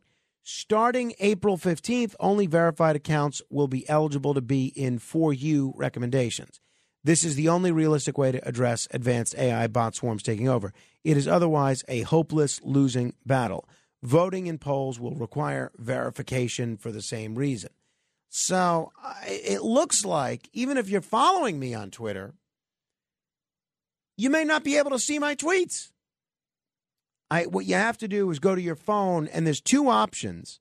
And I find this a little annoying as it is, but there's two options when you go to Twitter.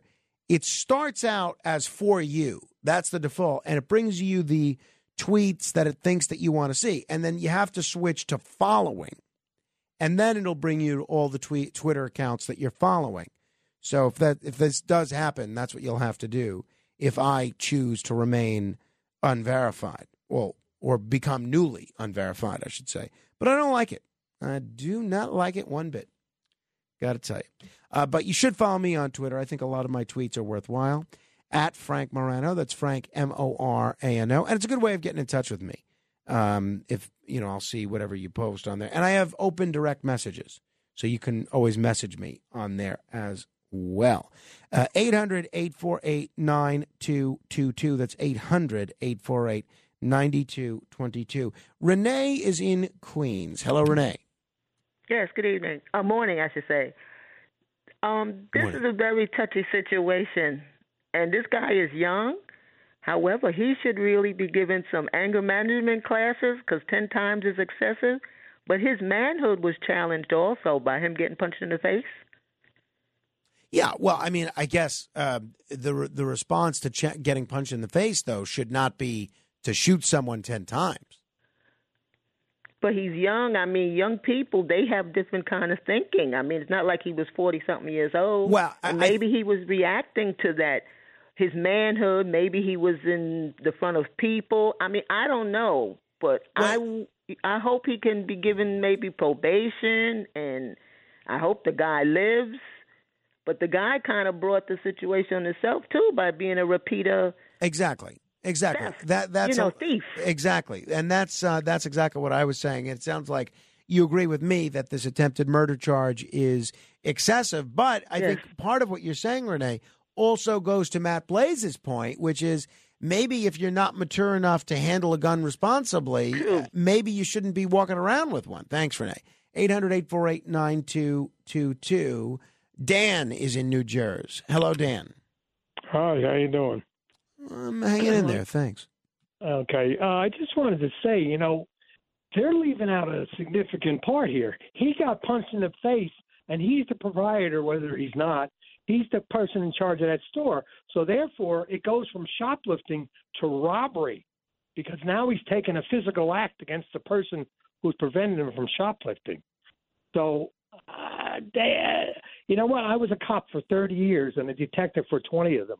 I'd have to be ordered to uh, arrest this guy for shooting this guy. Maybe 10 times is excessive, but I don't see any crime committed by him because he was attacked and he responded in kind. We don't know what this Well, guy looked no, like. Maybe he's a little weakling like uh, Bernie A. Goetz was. Yeah, You know? uh, and we don't know what the assailant looked like either. Dan, I don't blame him for responding physically. I'll be honest with you, I wouldn't even have a problem if he shot him once, twice. But the guy just kept shooting, even after the guy was on the ground. It looks like there were as many as 15 bullets that he unloaded. Uh, What, what happened there, Matt? You changed your mind about the backside bed? You were premature and then. Very early. Very early. Okay. Um, and uh, there's no way to automate that, so that's one less thing you have to worry about. Uh, we tried that, and it was a little shaky when when we tried doing Ah, it. right. Okay. All right. Um, w- n- next hour, we're going to be joined by. Uh, we're going to have a discussion about multiculturalism in medicine. Is that something that matters? You're going to meet someone who thinks it does. Uh, we'll also talk about uh, a few different health issues, uh, the presidential election, bunch of other things. Those of you that are holding, I'll get to your calls as well. This is the other side of midnight. You want to be heard? We have uh, one, two, three, four, five open lines 800 848 9222. 800 848 9222. Until next hour, be sure to help control the pet population and get your dog or cat spayed or neutered.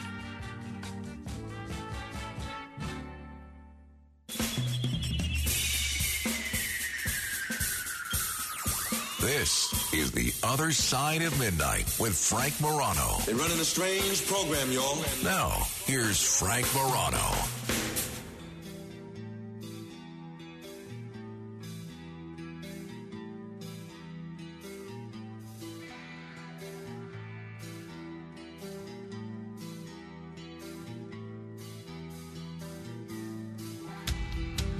Good morrow, everyone. This is the other side of midnight. I'm Frank Morano. Hey, some good news, at least for me. They're, they've replenished the fruit supply in the uh, in the kitchen area in the break room, which is just great because I am a I am a fruit fanatic, and I had really I was not intending to eat any more fruit today because I have already had an apple and an orange and you know fruit's good for you but it's uh, it can be you know it can be excessive and I try not to you know eat excessively especially you know I'm going to hopefully be in bed in 3 hours asleep but I saw the type of apple that they have in the kitchen did you see what it was it is a honey they have honey crisp apples in the kitchen which is my favorite apple. And I will bet you that Margo Catsimatidis, who listens to this program on a regular basis, I will bet you that she heard us talking about how my favorite is Honeycrisp apples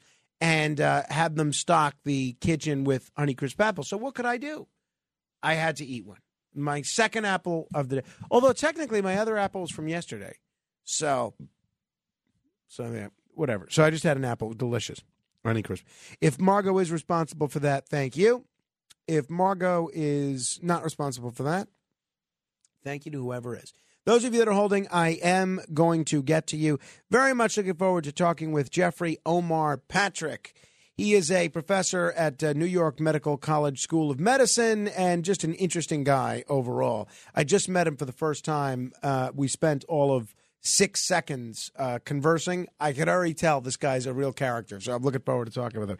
Now, when you were in middle school, what was your favorite book? Matt Blaze, what was your favorite book in middle school? The Outsiders.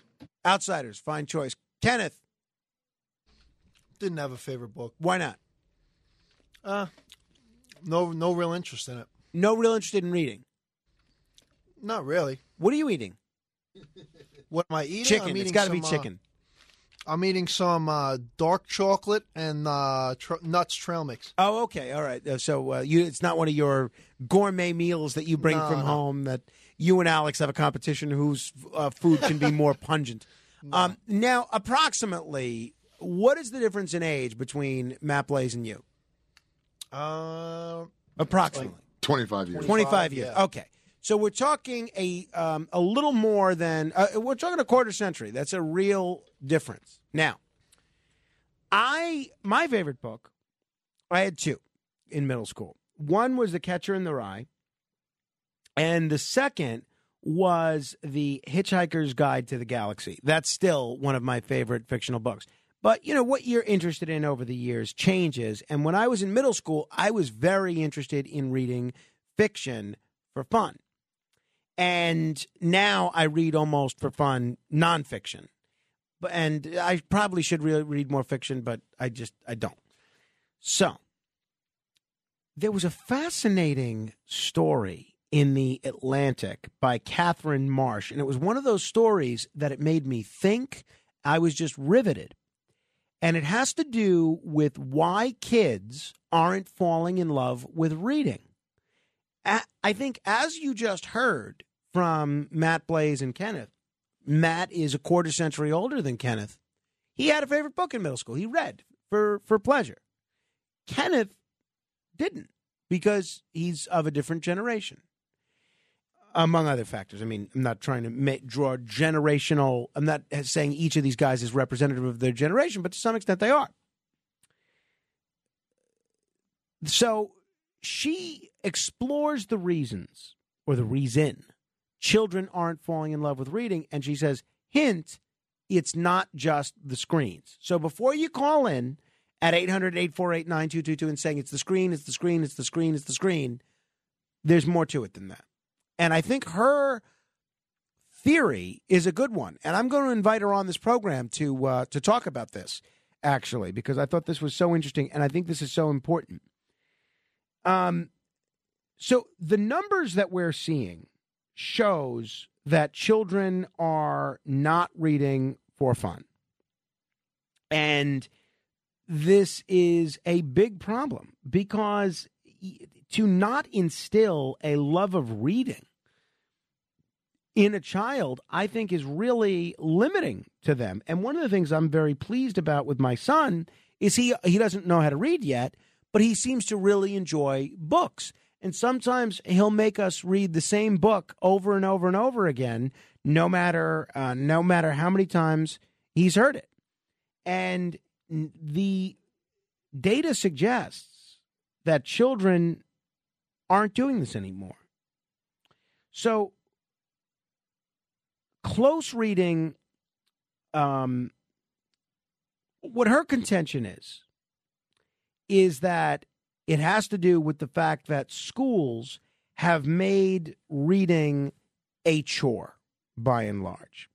A survey, for instance, just before the pandemic by the National Assessment of Education Progress showed that the percentages of 9 and 13 year olds who said they read daily for fun had dropped by double digits since 1984. Double digits. That's before the pandemic. And uh, Katherine Marsh, who wrote this article, I just shared it if you want to read it, facebook.com slash Morano fan, spoke with educators and librarians about this trend, and they gave many explanations. But one of the most compelling and depressing is rooted in how our school system today teaches kids to relate to books. What the writer writes Katherine Marsh, is what I remember most about reading in childhood was falling in love with characters and stories. I adored Judy Blume's Margaret and Beverly Cleary's Ralph Mouse. In New York, where I was in public elementary school in the early 80s, we did have state assessments that tested reading level and comprehension, but the focus was on reading as many books as possible and engaging emotionally with them as a way to develop the requisite skills. Now, the focus on reading analytically seems to be squashing that organic en- enjoyment.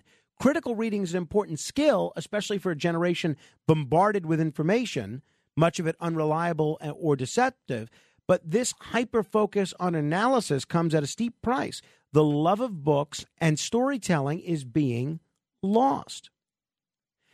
The disregard for story starts as early as elementary school. Take this requirement from the third grade English language arts Common Core standard, which is used widely across the country. Quote Determine the meaning of words and phrases as they are used in a text, distinguishing literal from non literal language. Boy, that's a fun and an easy way to introduce this concept, isn't it? Oh, I mean, for anyone that knows children, this is the opposite of engaging. What it looks like the school system today has done is turn reading not into pleasure for children, but into work.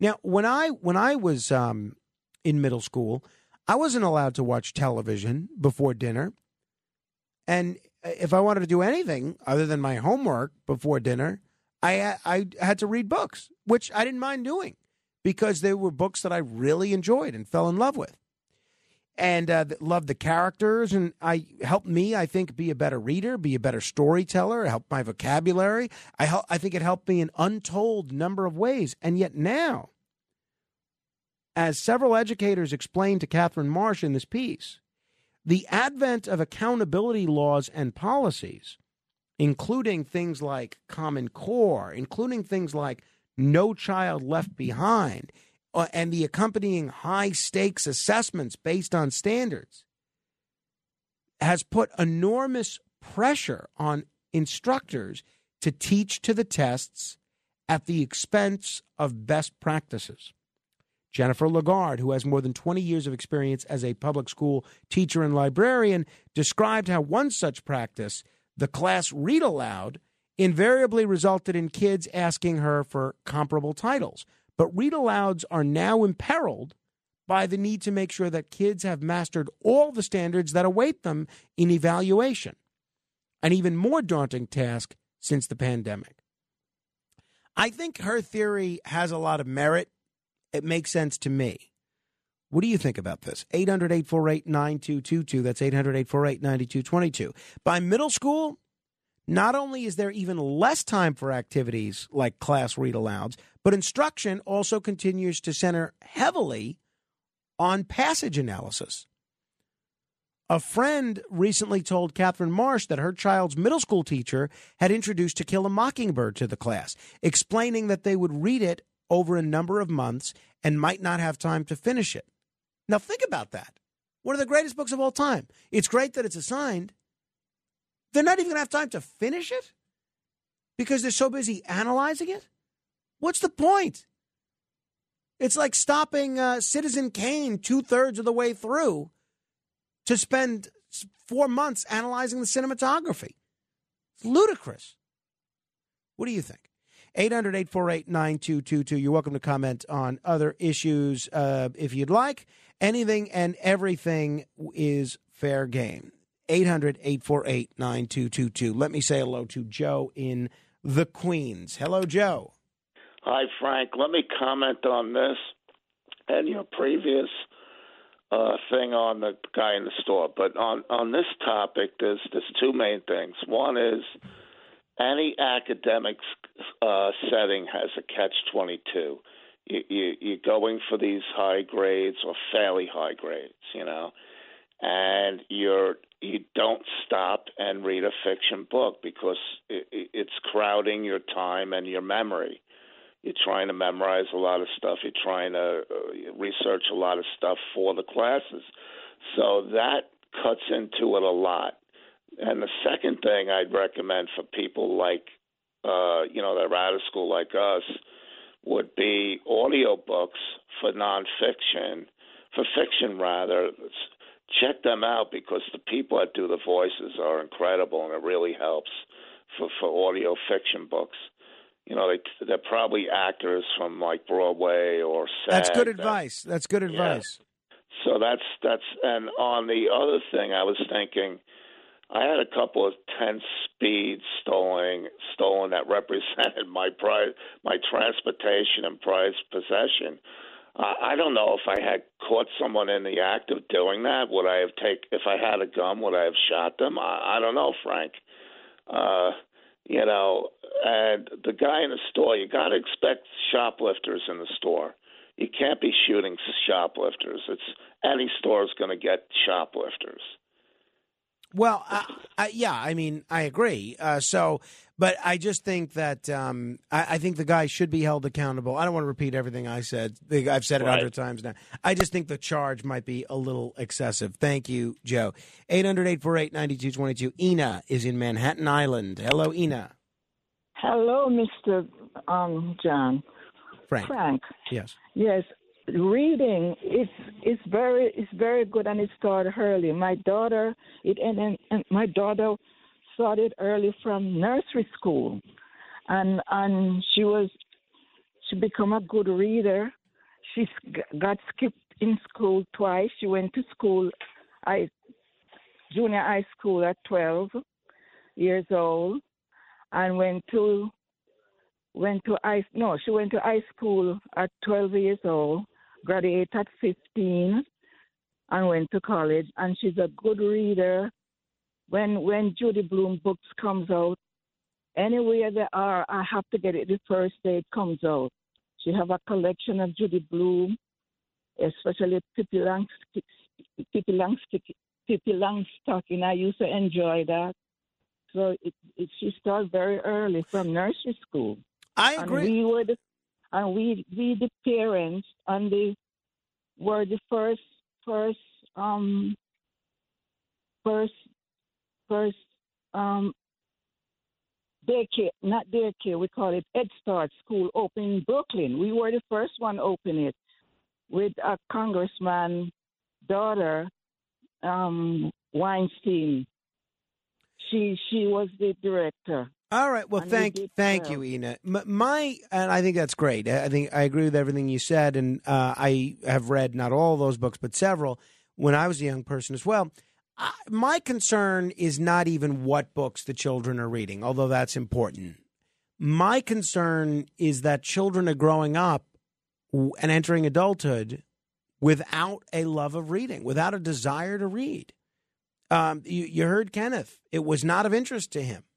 So, I mean, and look at Kenneth now. Imagine where he'd be had things turned out a little different for him. that he I- stuck with us. Frank, I lied. Where the Red Fern Grows was probably my favorite book growing up in school. Um, w- w- at I know I've heard of that, but what's that about? The kid grows up and he has like two beagles and they're like hunting dogs.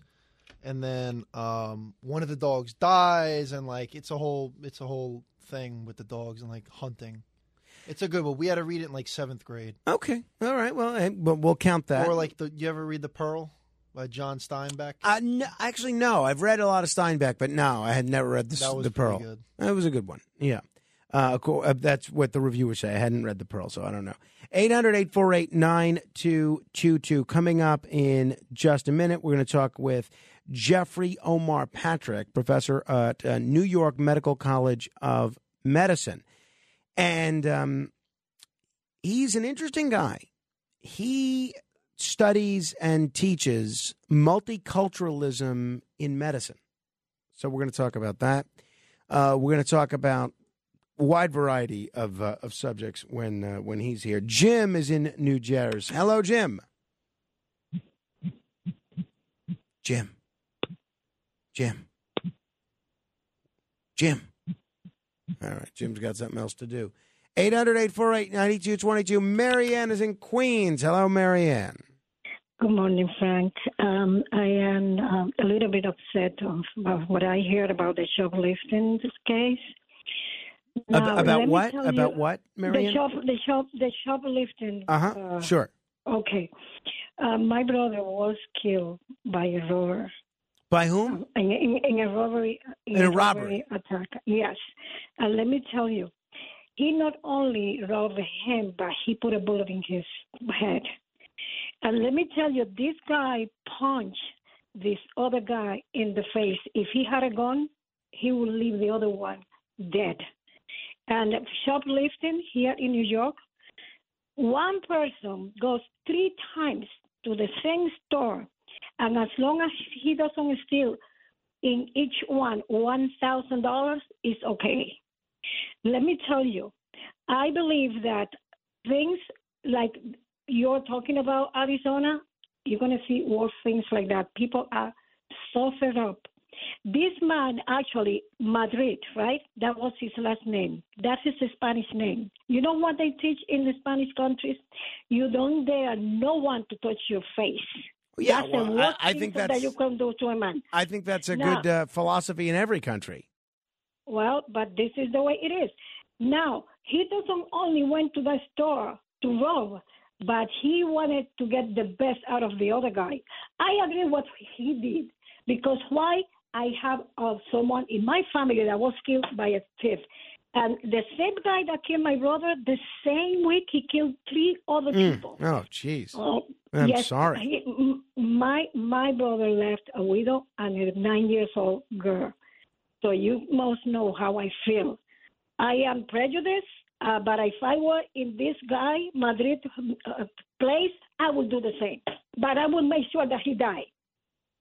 Well, uh, I'm glad this fellow didn't die. Thank you, Marianne. I'm sorry for your uh, your loss of your your brother there, but um, you know we'll see how this works out. Right? Hopefully, this is an instance where whatever's right, whatever's just, comes to be. But appear, apparently, there's varying views as to what that is. All right.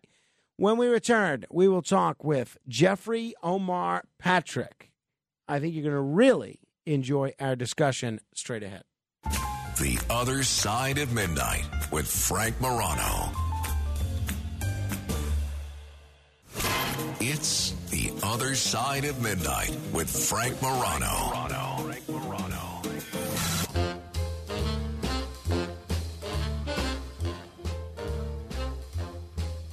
When the rhythm gets to rocking on a swing side and the cats condescend to lend an ear.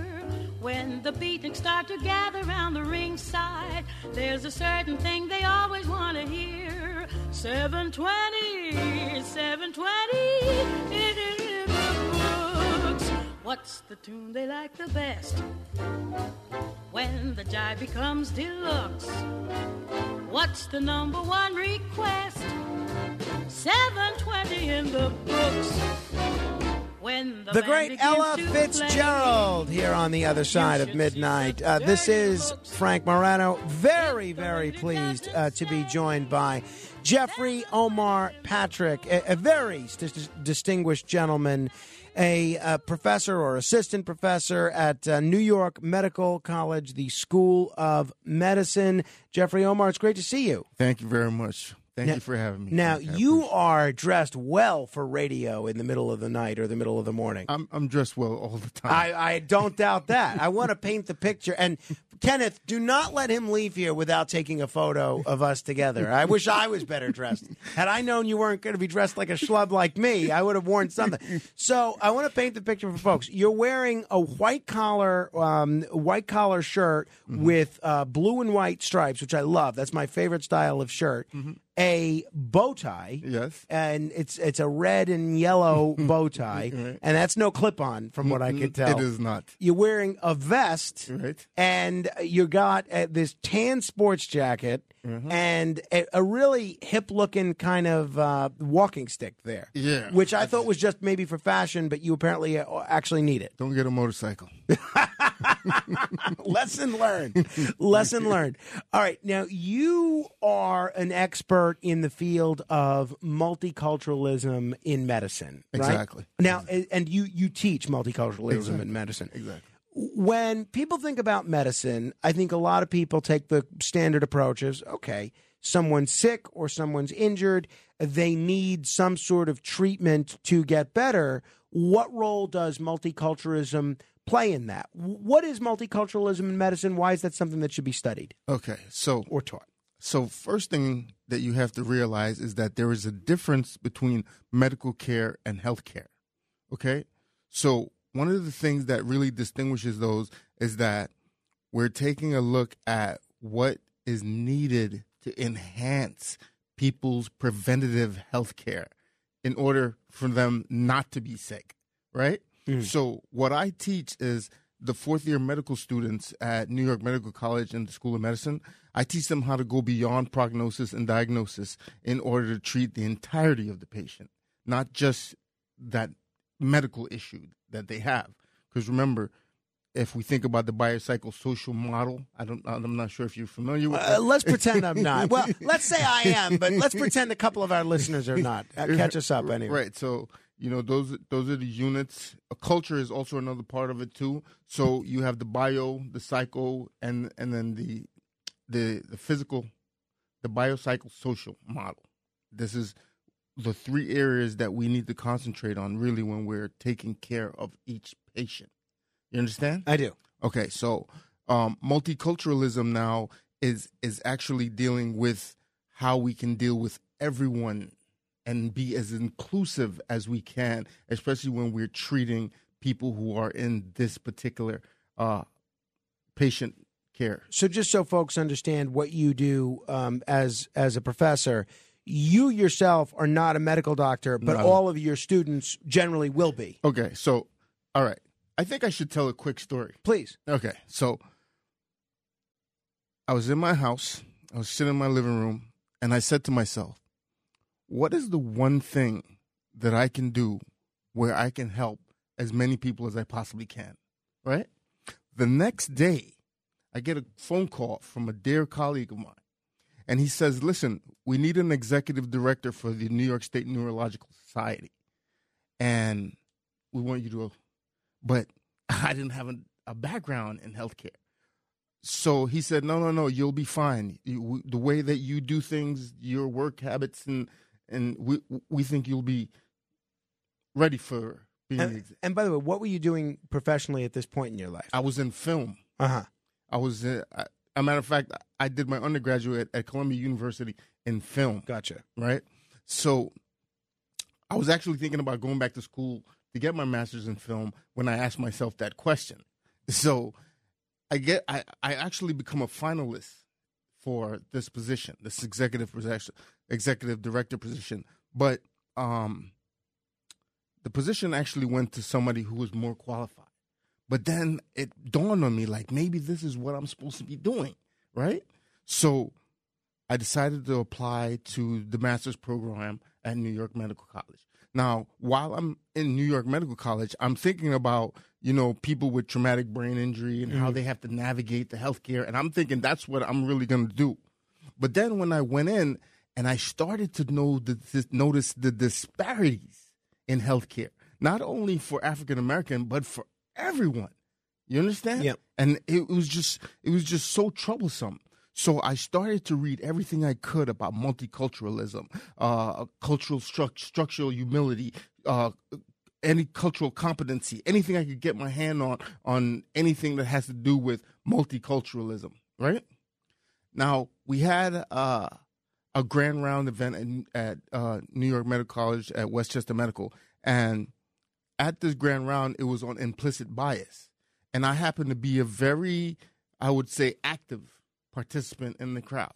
And at the end of that uh, grand rounds, the vice chancellor for the School of Medicine came up to me and said, you know, we should have a meeting. And so I went to his office and he asked me if I would revamp the course that they were wishing to teach on Mm. multiculturalism. And that whole summer was shot for me. I just worked on that, worked on it. I turned it in. He was so enthralled with what I put in that he recommended that I be an instructor of medicine. Wow. yeah. So that's how I actually became an instructor of medicine. I'm now an assistant professor, but this is my road into this area. Well, that's that's terrific. A c- couple of things strike me. One is I had seen the story recently uh, that there is a big shortage of black doctors in this country. Apparently, only five point seven uh, percent of U.S. doctors are black. And just two weeks ago, I saw the story. Experts are warning that the shortage of black doctors harms public health. Explain to folks why that's the case. Some people may think, okay, a doctor's a doctor, they can all give you a prescription the same way. Why is this a problem? So listen, there's a bridge that needs to be gapped between the patients and the providers.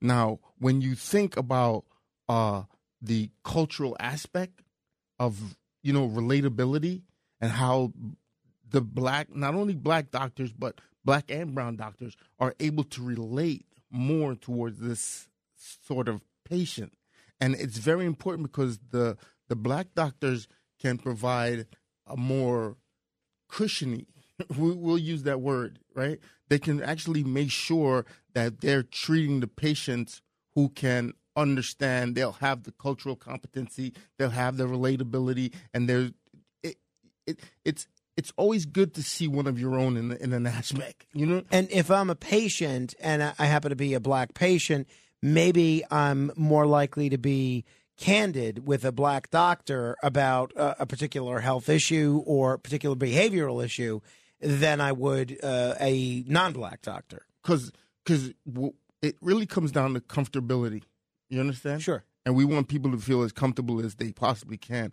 And once we're in the the patient provider relationship, we have to make sure that we're te- we're taking care of the patient at one hundred percent of what needs to be done, and not to miss anything outside. That's where the the biopsychosocial and cultural aspects really come in. And if there are not enough doctors to treat that population, because remember, there there is a thing uh, that plays a serious role in our society. Racism is real. Okay, racism is something that well, well it's not real, but then it is real, right? Because it, it is a it is a made up construct. And with that construct now, it says that some people are not getting the the healthcare outcome that they should. And then with that in mind, we have to make sure that we have as many people to be treated as there are people to take care of them. Uh, So, uh, it, take me through the latter part of that again. So, I think everybody would agree that a racism in society exists. So, uh, regardless of which group or which person might be racist against which group, that exists. So, um, are, are you saying when it comes to health care, the, the racism plays a role? Major. How? How exactly? Okay, so racism is a tool or a device made up in our society to actually uh, provide privileges and benefit to one specific group over another, right? And with that in mind, we have to make sure that we stay uh, focused on this difference and what it really is. And if no one is is paying attention to the three things really that make up racism and which is discrimination, segregation, and historical trauma. Those three things right there. Now, discrimination is the one that's really most, you know, noticeable. Yeah, mm-hmm. right. Because and, and and then now you have the component of implicit bias. Implicit bias now plays another different role because it actually allows people to to be racist and not even know that they're being racist. So that is what I'm really concentrating on with with with what I'm studying at Columbia University. Yeah, you are you are studying. You're doing your uh, dissertation. You're pursuing a, a doctorate now. You're doing your dissertation, uh, which re- revolving around finding a cure for discrimination. I, I have to say, and um, obviously you you put the whole situation together very well, and in the context of the healthcare system and what you're doing. But I have a tough time seeing how people are in this day and age racist without knowing that they're being racist. Oh, How does that How does that work? I mean, if if I um if I see uh, somebody uh, committing a bias crime, for instance, very easy to see. Uh, that's uh, that's an example of racism. Someone calling someone a name. Uh, that's an example of racism. Somebody saying, "Well, uh, blacks aren't as smart as whites. That's why I would never vote for one." That's clearly an example of racism. But how does someone not know they're racist and exhibit racism? Well, there there are implicit bias and microaggression. Microaggression is is is done in such a way that it it it cause harm and people do not really know that it's causing harm. For instance, you'll see me and and and and and you're my academic counselor. You're my academic advisor. And it's the first time we're meeting. And you'll say, Jeffrey Omar, are you on academic probation? no, I'm not on academic. Why would you even ask me a question like that? You see what I'm saying? I see. I got you. Right. There's the assumption that you would be on academic probation when there's no basis to, for it. Okay, I got I got exactly what you mean. That's that's the microaggression, and that's the thing that we're really moving against with this project that I'm working. On. Got on. it. We're talking with Jeffrey Omar Patrick. He is uh, working on a research dissertation revolving finding a cure for racism. So, discrimination, actually. Well, for uh, discrimination. Okay. Um, is discrimination something that can be cured in your view? Yes, it can be. Now, there are some people who say that it can't, but I don't think they're they're really looking at the the grand scheme of it. Because let me tell you something: everything that has a beginning has an end and a new beginning. So when we take a closer look at discrimination, we're actually looking at the unseen acts, right? The unseen things that are happening that are causing injury. It, it doesn't have to be violent. Verbal assault is just as potent as anything else that you can imagine. And and the psychological damage it does really hinders people. It it's a roadblock really for certain people because some people might have heard the whole thing about academic probation and that just rattles their whole world Mhm. if they're not as confident as I am. You understand? Sure. So when we're looking at discrimination, we really want to take a closer look at how we train people. Mhm. You understand? Because the training is what's going to really cause people to start looking because it takes more than a commitment to equity, right? It takes more than a com- commitment. It takes training and it takes us to really take a closer look to recognize implicit bias in ourselves like, "Oh, why did I say that?" So when the more you call it out, the more you can actually begin to change what's happening. So uh, obviously, I realize there's a whole dissertation worth of work on this, um, and it doesn't necessarily fit neatly into a one minute answer. But how do we train people, whether it's on a professional level or even at a, a lower academic level, to be part of a discrimination free interaction? Okay, so you have to understand the structure that we're in, right? And when it comes to when it comes to uh, uh, a, a topic such as racism, you have to think about the levels, right? You got the intrapersonal, the interpersonal, you have the societal, you have the community, and then you have the whole system. The system is now what we want to really take a look at to see how we can implement the training that we want. Now, what kind of training do we want? What I'm working on is I'm working on a facial stimuli program where you go to a training and seeing faces, but then you realizing that that face does not match what your brain is actually calculating Mhm. in there. So you can actually start recognizing the implicit bias that you have. And then you can start making an, an effort because without the effort, then there's nothing that's gonna is gonna change. All right, so uh, we make an effort to we do this face exercise, Yeah. and um, what else needs to be done in the training process to rid the world of discrimination? Okay, so I've also created a behavior change program. The behavior change program is called Be Me Behavior Change Reverse Mirror Protocol. Reverse mirror. Reverse mirror is the part where you see me when you you, see yourself when you see me. Mhm. Okay, that's the reverse mirror. We see each other, and then the Be Me is the brain, energy, Be Me, and mind and emotion those four components are going to give us another uh, way to really ch- see the behaviors that we need to to utilize in order for us to change the entire system. Because now you do not confront, you don't confront discrimination, you don't confront racism. What you do is you counteract it. And in counteracting it now, it allows you to see where we can fill the holes where. Understood. Understood. Um, let me ask your take on the next presidential election. There is a presidential candidate that I have to tell you prior to our interaction I'd never heard about by the name of Robby Wells. Right. Who's Robby Wells?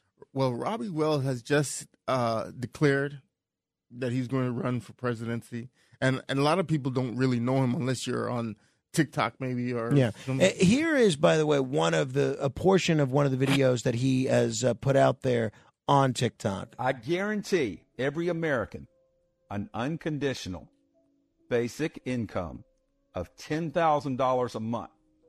There will be no inflation. And even more than that, I guarantee that once we move into the creative society, all debt will be canceled.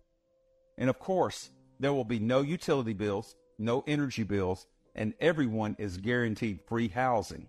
The creative society is a whole different world built on the value of human life. And because of this, we will quickly fix and resolve all climate issues. I'm the only one who can do it because I have the creative society behind me. Now, I, as I said, I'd never heard of uh, Robby Wells before. I think the idea of universal basic income is something a lot of people are familiar with because Andrew Yang Right. made that a big part of his campaign. Right. When we talk about cancellation of debt, uh, when we talk about free housing, when we th- talk about no utility bills, it does sound a little bit uh, too utopian to ever come to fruition. Uh, but um, but who is this person? Tell us tell us what his story is. So, Robby Wells is actually looking to make a change in America. He wants to do things that I think which are doable. I really think they're doable, especially if we pay attention to what he's really saying. The human value is what's really the most important thing. Now, I call, I saw Robby Wells on the internet and I called him Mm-hmm. because I wanted to know what is this really all about. And when I called him, he answered the phone. Right? He got on the phone. I told him I was a doctoral candidate from Columbia University, and I wanted to speak to him about some things. And the things he had to tell me, I found very interesting, especially when he talks about making us a more unified country. That's the one thing I think we're really missing, and and it falls in line with exactly what I'm trying to do. Well, it's certainly uh, interesting. So I know just in looking him up in preparation for this, he had sought the Constitution Party's nomination for president uh, back in 2012. That's considered pretty much a more of a conservative party. Then he tried to run as a, uh, a Democrat um, back in 2020. This year he's running as a as an independent. Um, where would you say he fits in on the political spectrum? Left, right, center, or is it difficult to define? Well, I think I think I think he's dead center. Mhm. You know, I think he's trying to make us see that it's not really Democrat or Republican. We have to start looking elsewhere for what's really important. And and and and the left is too far left and the right is too far left, too far right. So I think that he's really concentrating on what he needs to concentrate on, especially when it comes to the human experience factor. Gotcha. Uh, Well, one of the things that we've seen in healthcare is, uh, and I just saw this story last week, is that Medicaid is now going to allow people to um, use Medicaid funds for food, uh, which I think makes a lot of sense because food is medicine and it does play a significant role in your health. Uh, I'm curious if this is something you favor as well, and if um, that if there's a cultural dimension to that as well. Well, so the idea of using funds for food is never a terrible idea. Mhm. Okay, so we're on board with that. And you were just talking about fruits not too long ago. So I think that people would appreciate such a move, especially when it comes to taking care of the nutritional value of who they are.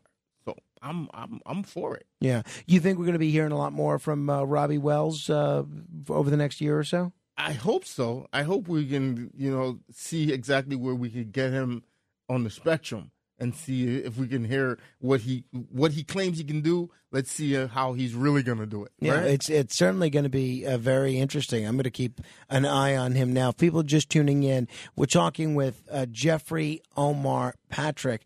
Uh, what's next for you? It's clear you've got your hands full academically. You've got your hands full in terms of uh, moving the ball forward, uh, in terms of uh, getting people to think about conventional ideas in a different way. Clear you uh, got your your hands full with your students, but you strike me as a person with a, a lot of energy and, a- and a lot of desire to make change. So, w- what else is next for you? Well, I'm thinking about politics myself. Really? Really? yeah, I'm thinking about politics. I'm, I'm not thinking about being the president. Uh-huh. But I'm definitely thinking. Lucky for Robby Wells. I'm thinking more on the local level because Uh-huh. the people in my community they need to see individuals like me more frequently. Well, yeah, I think that's great. We, I uh, definitely encourage everybody uh, to be uh, politically active, especially somebody with your um, uh, academic bona fides and your uh, creativity and your approach and zest for life. I want to thank you for coming in studio and thank you for dressing up for the occasion. No problem. You got to come back. Keep us posted, especially if you do take the plunge into politics.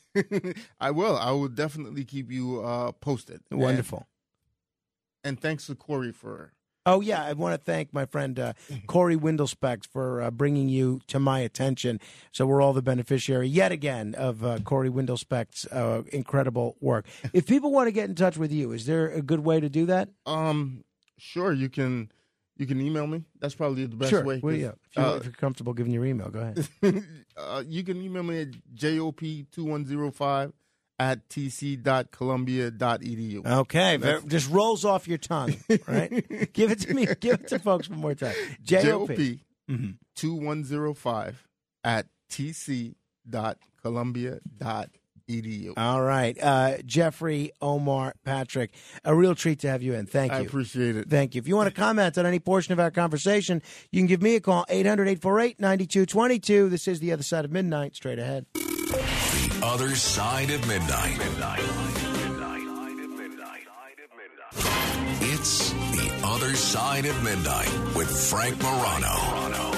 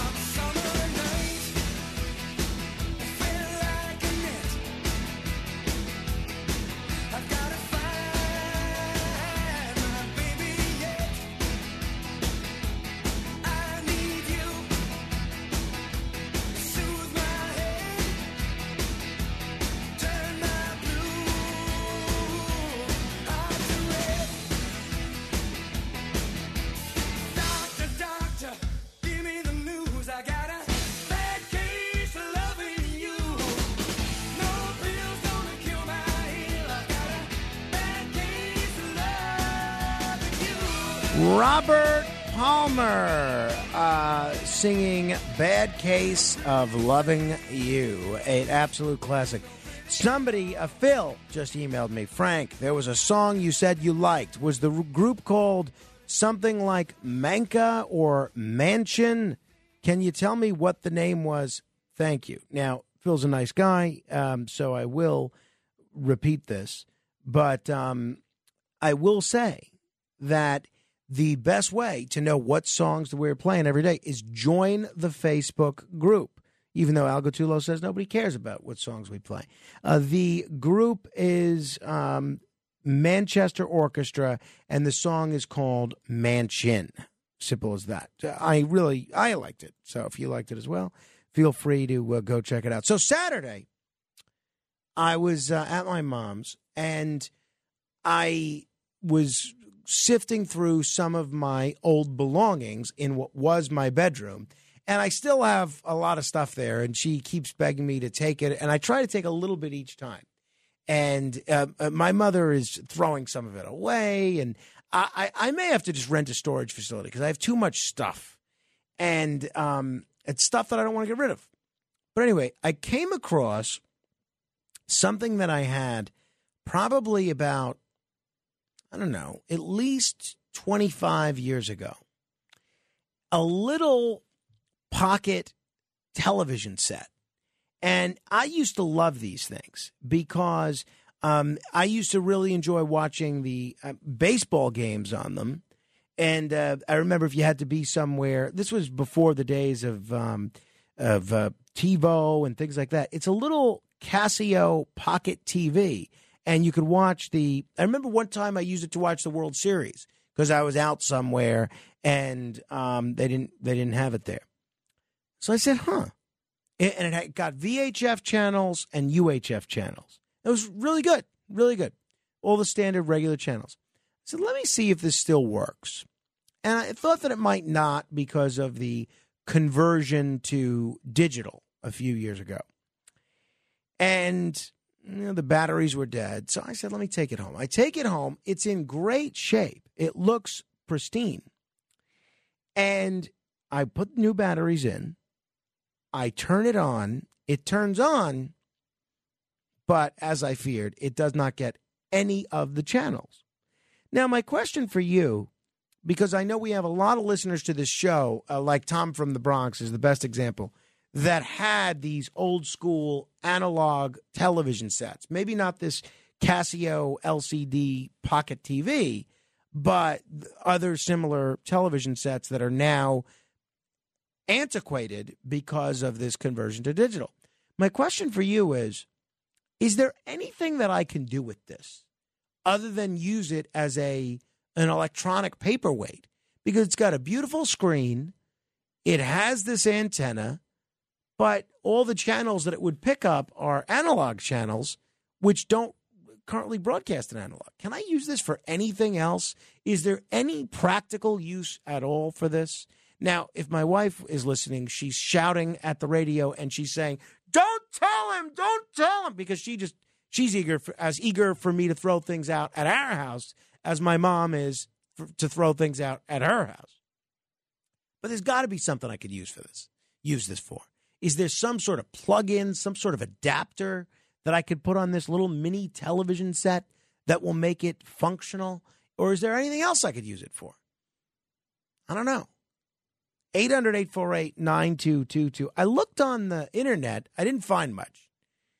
I, I saw that you could buy one on eBay for about $8.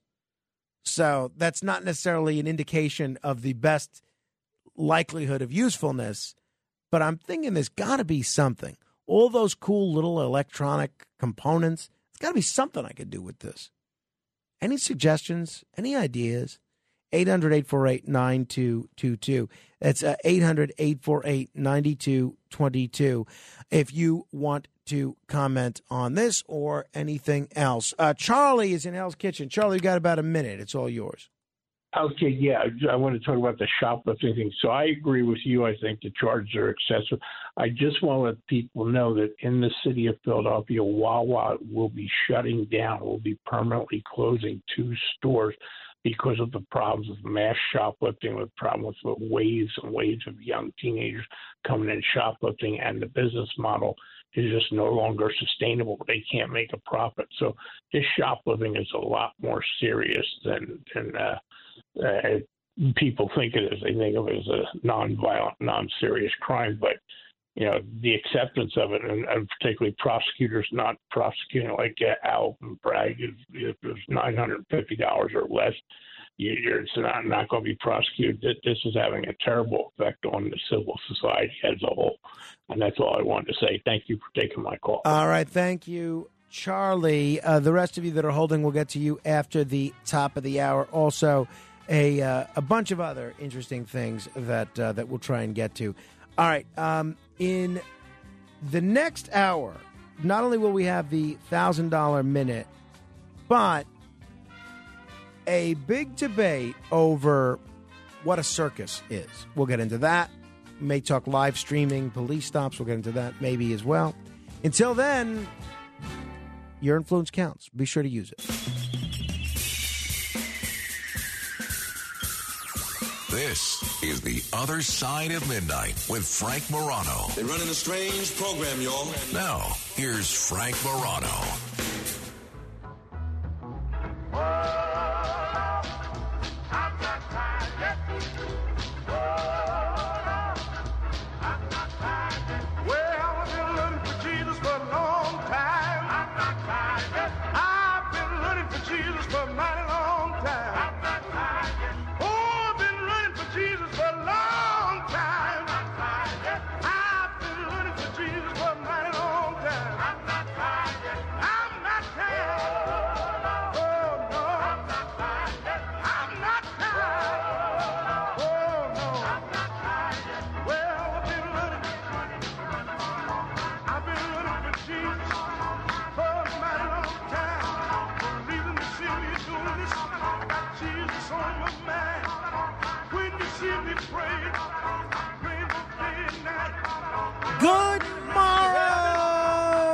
Everybody. This is the other side of midnight. I'm Frank Morano. Well, did you ever go to the circus as a child?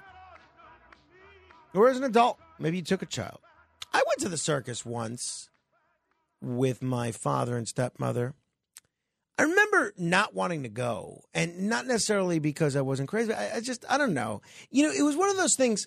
A lot of times when you're a parent, you try to take your child to all these things that you think they're going to like, and a lot of kids just don't like them. Uh, the circus just wasn't for me. I don't know why. I wasn't afraid of clowns or anything. I, I just, maybe I was just in a bad mood that day we went, and I must have been, I don't know, seven or eight years old. Just wasn't crazy about it.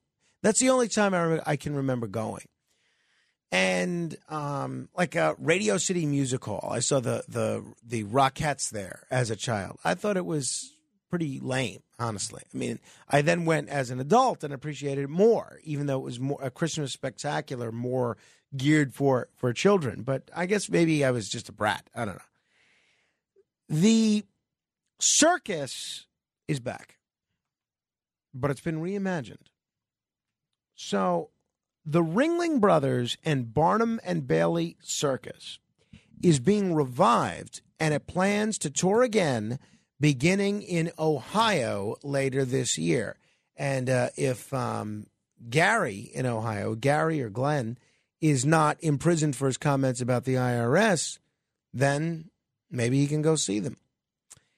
The intrigue is that the the famed circus will no longer involve animal performers. Instead, the high octane event will feature high wire tricks, soaring trapeze artists, and bicycles leaping on trampolines. The circus stopped touring about six years ago after nearly 150 years on the road due to declining ticket sales and criticism from animal rights groups. And that criticism was fierce, fierce. And now they've announced in Ohio, they don't have a date yet, but they've announced that they're going to be shows in Columbus. They're going to be doing um, Cleveland. They're going to be doing Cincinnati, all animal free.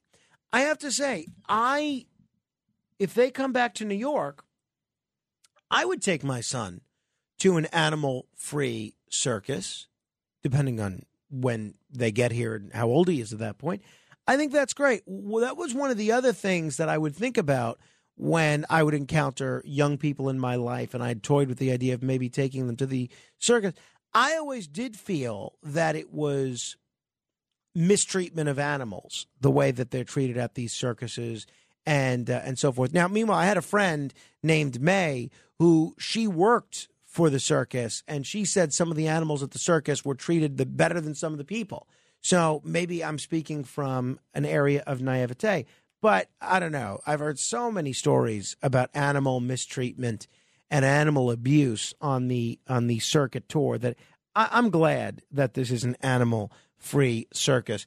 Bob Barker, who was one of my heroes as a broadcaster and an activist and just an incredible guy who I've been lucky enough to interview a few times. And I'd love to have him back on soon, but I have not been able to get in touch with him. He spoke at a press conference in 2011 against circuses. The baby is then taken and goes right into training when it's only a few months old. Training to perform the ridiculous tricks that they're going to be forced to perform in their circus. And how do they train them? They have to dominate the animal. How do they dominate the animal? They beat it with clubs, fists, blackjacks, axe handles, golf clubs. They shock it with all sorts of electric devices. They use bull hooks on them. They even deprive them of food and even water in order to make them do these tricks. And they don't stop. Once they've taught them these tricks, they continue to beat them. They beat them throughout their entire lives. They know, never know a, a day that is really pleasurable. And finally, after 20, 30, maybe even 40 years, they die. And that day that they die is probably the best day of their lives. Isn't that a horrible thought? That's kind of all I need to hear when it comes to animals and the circus. And I remember feeling that way when he said that back in 2011. And we've had a number of conversations on the air over the years about that. So I don't know about you, but I'm pretty excited about this animal free circus. I'm looking forward to seeing it whenever they come to town. Uh, I'm curious if you are as well, and or maybe some of you think that the concerns of people like Bob Barker are overstated. What do you think? 800 848 9222, the animal free circus. This is the way things are now. PT uh, Barnum and Bailey Circus, Ringling Brothers and Barnum and Bailey Circus. They're the biggest name in circusing, and they're animal free. You wonder in the future, are there going to be any circuses that still contain animals? I don't know if there are now. I'm sure there are if we looked. But I think this is a healthy development. What do you think? 800 848 9222. You're also welcome to comment on uh, anything else we've covered thus far.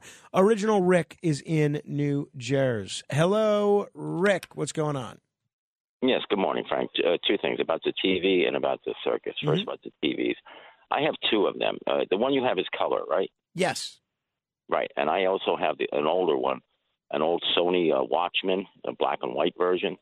And unfortunately, Frank, nah, not a damn thing you can do with them. They, Not a they thing. gave away. No, they gave away those frequencies. Believe it or not, some of those frequencies are used for 5G. I know that. yeah. Um, Well, I covered it at the time, but I don't know. I didn't know if it was a way it could be repurposed into. Uh, No, no. You know what? Well, you can, and this is going to be to the chagrin of your life. But I made a whole um, bookshelf full of my legacy electronics and stuff that can't be used or just too old or whatever. And people always marvel at. it. They look at, oh, look at that! Look, I remember that.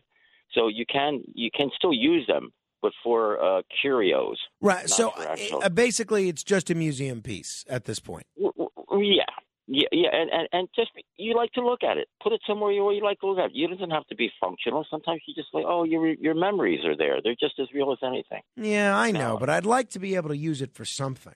There's nothing. I tried, uh, uh, you know, somehow maybe the cameras I have can be repurposed. Uh, there's nothing you can do.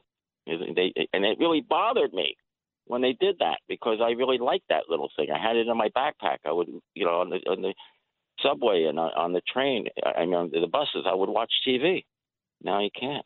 Yeah. you can't. All right. Now, well, about about, about the circus. About yeah, please. circus.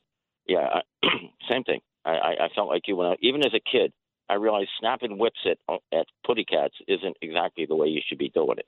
But now that they're uh, not having animals, it's going to be fun for a kid, but no one else for a kid because it's going to be it's going to be like an an old version of the uh, Ed Sullivan Show. You know, all these Zambinis jumping around and all that stuff. It's, Yeah, well, that's fun to see you know, those trapeze yeah, for a artists kid, for a kid, yeah. Right, well, I, I mean, the circus is for kids, right? Absolutely. It should be. Yeah.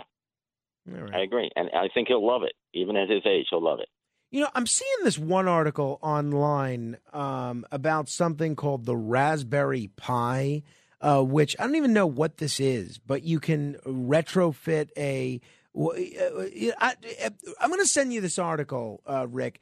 E- email me uh, if you have my email. Email me, and I'll send you this article and tell me if this is something maybe we can do. What's your What's your email again? It's frank.morano at wabcradio.com. I'll, I'll right, put you on hold. Okay. Yeah, at wabcradio.com.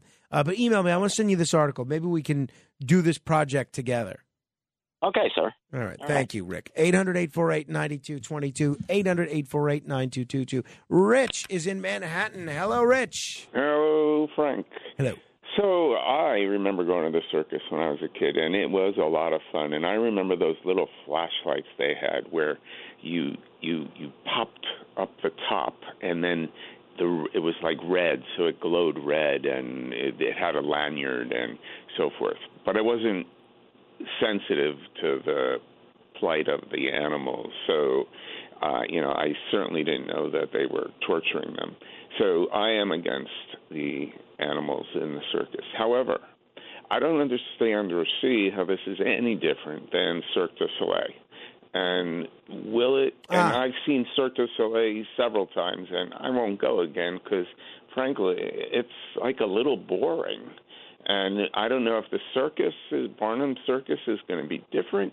But you know, the idea of the ringleader, uh, is it called the ringleader, right? Is I, I think guy? so. I think so. Yeah, It's been a while. yeah. And you know, and you know, they had the animals before the circus started, you know, and they were in cages. And and again, you know, as a kid, I didn't know that, uh, you know, they were being abused, and so I'm way against um, animal abuse. So I like animal free also, but I don't I don't really see how it's different than Cirque du Soleil. And so the children may love it, but. Uh, I don't think I don't think I would go. Well, I mean, Um, the the circus and I guess Cirque du Soleil, it is for children ultimately, isn't it? It, I I guess I don't know. I mean, you know, it's a it's a show in Las Vegas, Cirque du Soleil. It's been I and I've seen it several times, and but I I'm, I just I, uh, I don't know. Uh, it's not that not as exciting. It doesn't sound. All right. Well, I, I'm I'm going to check it out at least once out of curiosity, if for no other reason. Yeah, I mean, I hope they can somehow capture the feeling of what the circus was like because that was much different than what Cirque du Soleil is. I mean, Cirque du Soleil is very slick and you know it's well produced and you know blah blah blah. blah. But um, yeah, I just remember the, that the kind of the grittiness of the circus and just how much fun it was. So I hope if they can capture that, I, I would go. I would go even without the animals. All right. Although Yeah. I did love those big elephants.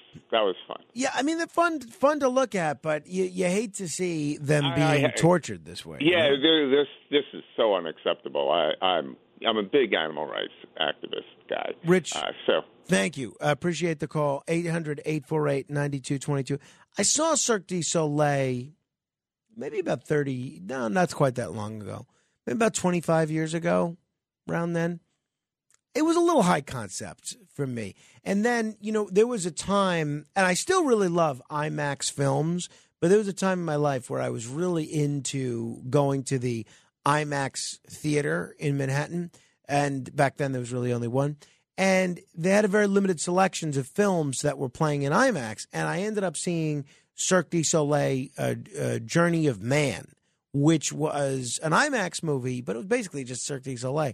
I found that pretty boring as well. I'm sure it was a masterful piece of filmmaking and um, masterful use of technology and editing, but it was it was just to me it wasn't entertaining. It was way it was no, there was no story that I could follow from what I remember. Cirque du Soleil and the circus are two different things. I mean, Well, totally. Uh, so I guess uh, there's so somewhat high flying, daredevil type acts in Cirque du Soleil, but they had themes. Like there would be a Cirque du Soleil show for a year that would tour around, and then they do a different Cirque du Soleil Mhm. show. So Now, you're a Cirque du Soleil fan. I went. I went because it was the Michael Jackson Cirque du Soleil. Oh. So I did go to that one, and I, the same thing. Like it was cool, but it was like uh, it was all right. I wasn't like blown away by it. Um, I did go to the circus a few times as a kid, and what I remembered, I went as a kid, and then I did go as an adult. And when I went as a kid, what I remembered was that there was a lot going on at one time. Right. Like they had the three rings. There was an act going on in this ring. There was another act in that ring. Well, and it wasn't true. It was the ring master They call it the ringleader. Not, it's the ring master. that excuse me. controlled the entire circus.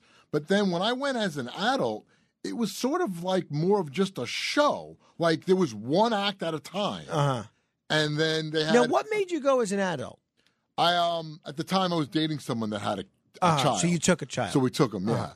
And I just remember like this. It seemed so much more fun as a kid. Interesting. because you had. I also you had the lights and everybody would twirl the lights around on the string. And now when I went, and this is like 20 years ago when I went as an adult, they had like you buy the light and it's a fan and it just automatically spins around. And I'm like, well, that wasn't no any Yeah. kind of fun. The fun was swinging the whole thing around. Right.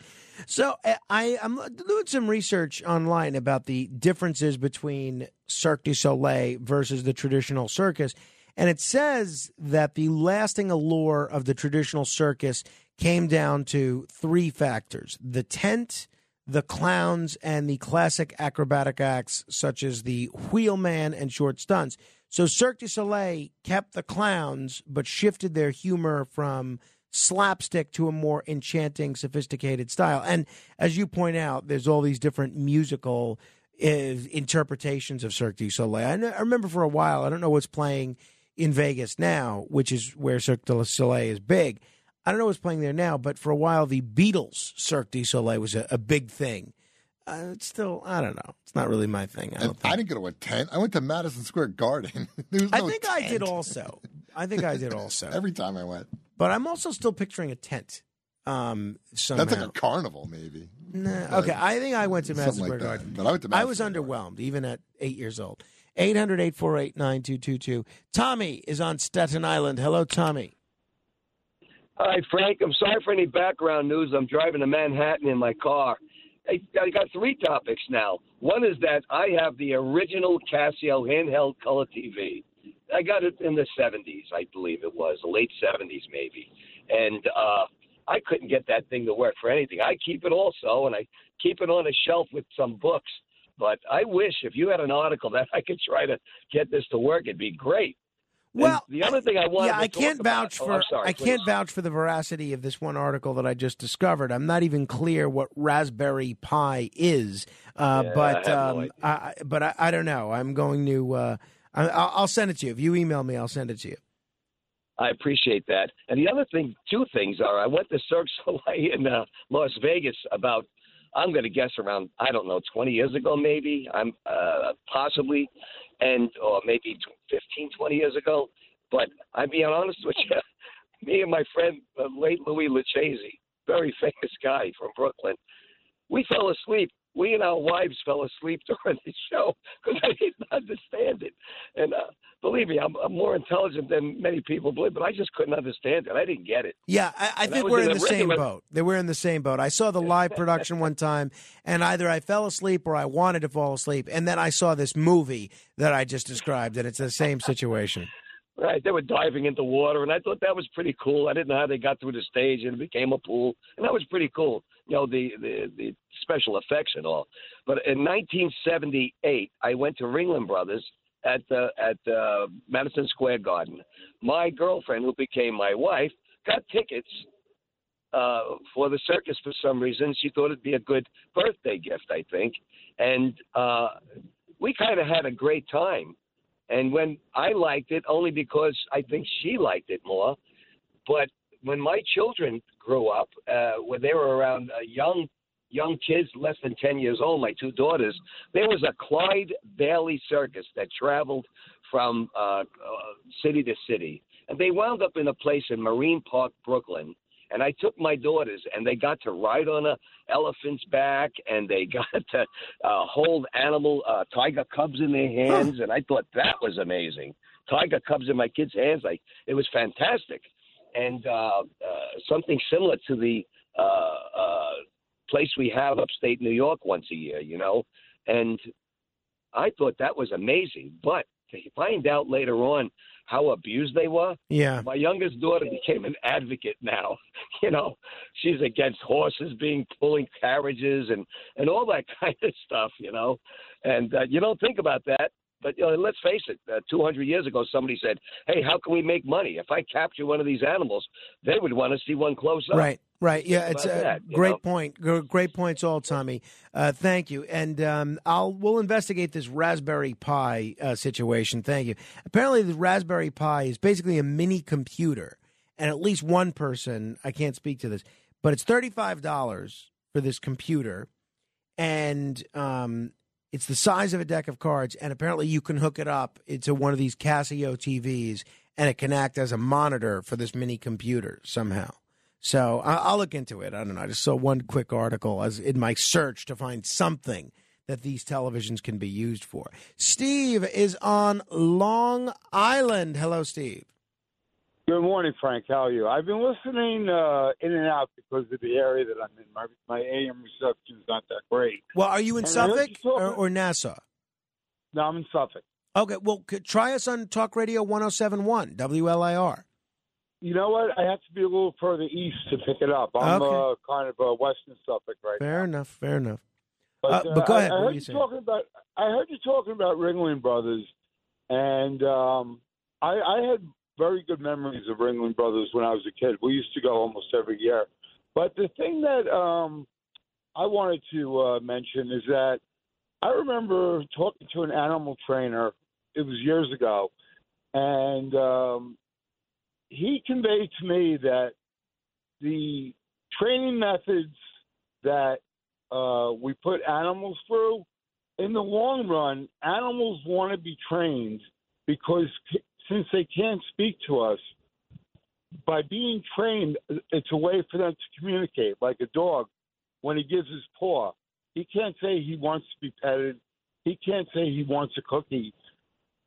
And by putting his paw out, that's his way of communicating with, with its owner. And I think that can be extrapolated to the tigers and the elephants. Uh, somebody decided years ago to suggest these animals are being abused. And uh, I, I just find it hard to believe that the tactics that they used to train these animals, they would use in the live shows. Uh, but the sentiment seemed to be that these were tortured animals. They were caged up. Uh, if you domesticated an animal, this is only an opinion. I feel if you domesticated an animal early enough in its uh, in its life, they don't know the wildlife. They don't know the um, they, they don't know what it is to be free and have to fend for themselves. Right. Uh, so uh, again, the you know the people that uh, put Ringling Brothers out of business, I'm sure those animals were, were loved because again, this is what I, I remember from being told years ago that just being trained, uh, that's their way to communicate with you. They roll over and uh, they lay on, on their backs. They want you to rub their bellies because most four-legged animals can't rub their bellies. So, and, and they're fed pretty well. So, um, again, in summation, I would just say that I never felt, and I never believe to this day, that these animals were abused. Uh, it's a training method, and, uh, and, and you know, as far as the the animals benefit, them being trained is.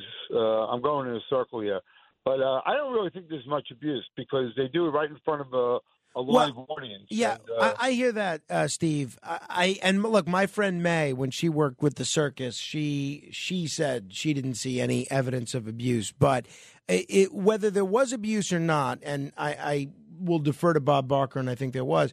Uh, the the people weren't buying tickets to it, so it was, wasn't really a viable business as it was constituted. I'm eager to see how this new animal free circus goes over, this circus 2.0. Thank you, Steve. Paul is on Staten Island. Hello, Paul. Good morning, Frank. Morning. I'm I'm on my way to work as usual. Uh, do you remember? I, I mean, I, the last time I was at Ringling Brothers. Remember they came out? They had the goat with the bones sticking out of their head. They were calling it a unicorn. Do you remember that? No, that wasn't Ringling Brothers. That was, um, was Rip- that? Ripley's Believe It or Not. I remember seeing it they, at Madison Square Garden. I'm pretty sure it was Ringling Brothers. Oh, had maybe you're right. Maybe you're right. the unicorn. Okay. because I was. It, it started coming out then about the abuse with the animals. Unfortunately, the way they would train the animals was abusive. And I don't know if every circus did, but because of the bad publicity, like you like you said, people just stopped buying Right. tickets. They don't want Exactly. to take a chance. You know, of being a person all saying how I go to the circus. They don't want to say, well, you go to circus, you like watching animals being abused. That's what happened. Yeah, and you are correct, by the way. It was Ringling Brothers, and it was around 1984 that they used goats for unicorns. You're absolutely right. So, uh, thank you, Paul, for that. Yeah, uh, this is interesting, and they marketed it as they're they're the only unicorns in the world. They're priceless. They're all males, and I believe they're brothers. Uh, that's what the Ringling Brothers vice president assured when he was telling everyone it was the real deal. Even Mayor Ed Koch entered the ring when they were in the, New York, saying that while he believes in unicorn, the unicorns, this doesn't mean they exist. And the, he's right. Everything Paul said was correct. The ASPCA went into attack mode, urging a ban of the show and demanding the truth behind those hefty horns. 800 848 9222. George is in Manhattan. Hello. Hi, Frank. How's everything? Um, uh, it's just fine, thanks. Okay, regarding the Casio you mentioned, right? Now, of course, you know that you can get something like that, even a lot better, more uh, sophisticated, for about eighty to a hundred dollars, and it'll be very useful to you as a secondary TV. Now, how you could uh, make use of that instead of discarding it or placing on a mantle as a decor piece, you know, what you could do uh, first and foremost to give me the model number.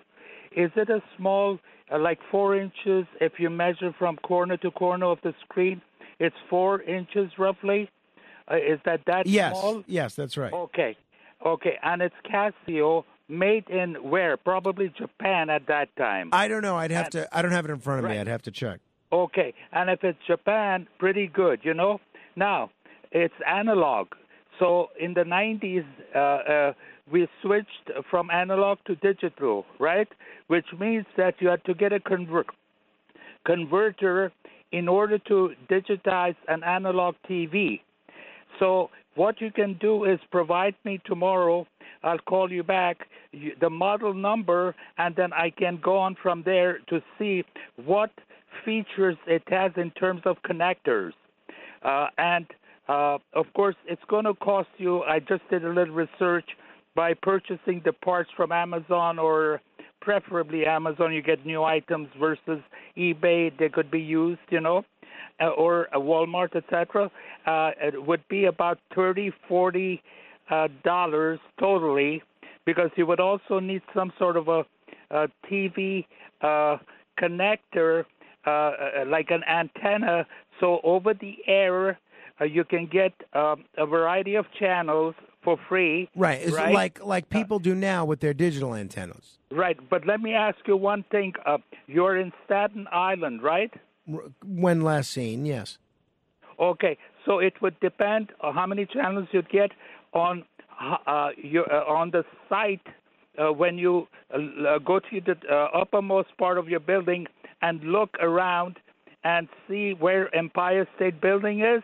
All right, and then you face yeah, the antenna that direction, and you'll get a variety of channels depending All on right. the proximity. now, get the model number, please. Got it. I Uh, will do do, you that, have it George. now?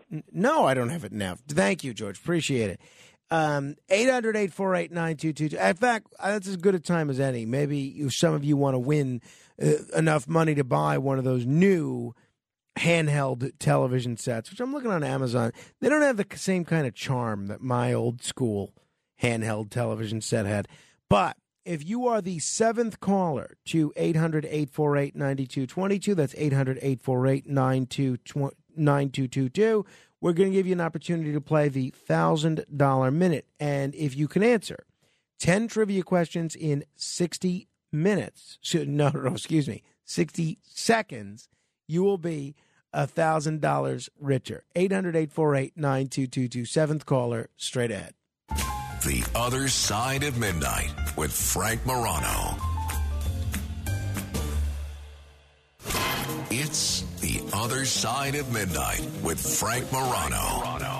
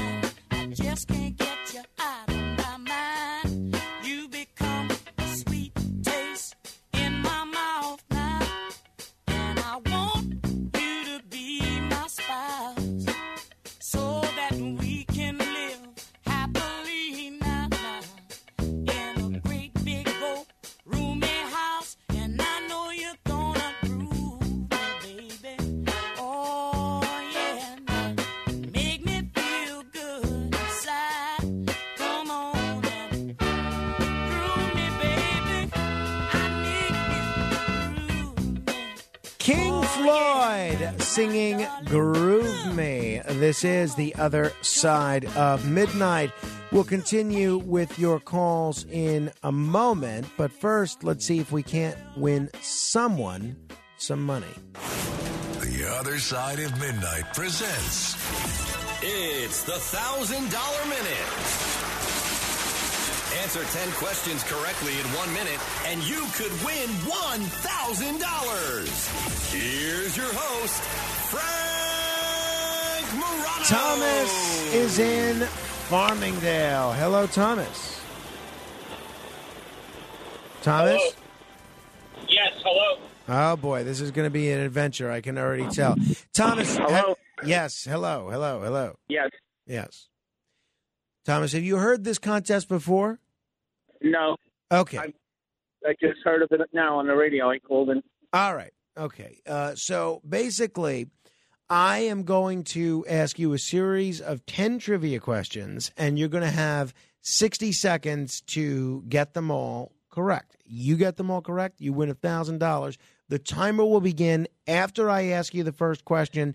Then a lot of them are not difficult questions. So if an answer seems obvious, it is. And then if you get an answer right, I'm just going to move on to the next question. Okay? Okay. All right. Name a type of alcohol. Rum. What religion does Pope Francis belong to? Catholic. What European country is currently experiencing protests because of the government's decision to raise the retirement age? Israel. Ah, no, I'm sorry. It is uh, it is France, uh, Thomas. But uh, I'm going to put you on hold. Give your information to uh, to Kenneth, and um, and he will take it. We didn't even get to the James Madison question for today. Uh, that's the theme, by the way. If you're wondering what the answer to question four is all week, it's always James Madison. That's the that's the answer this week. So um, come armed with a knowledge that the answer will be James Madison. It was his birthday on March 16th, and we didn't really celebrate it in any way. So I figured the least we could do is throw him a week here and there in terms of other side of midnight uh, responses. All right. If you want to comment on uh, anything we have covered thus far, you're welcome to 800 848 9222, 800 848 9222. Couple of things uh, that I want to get to.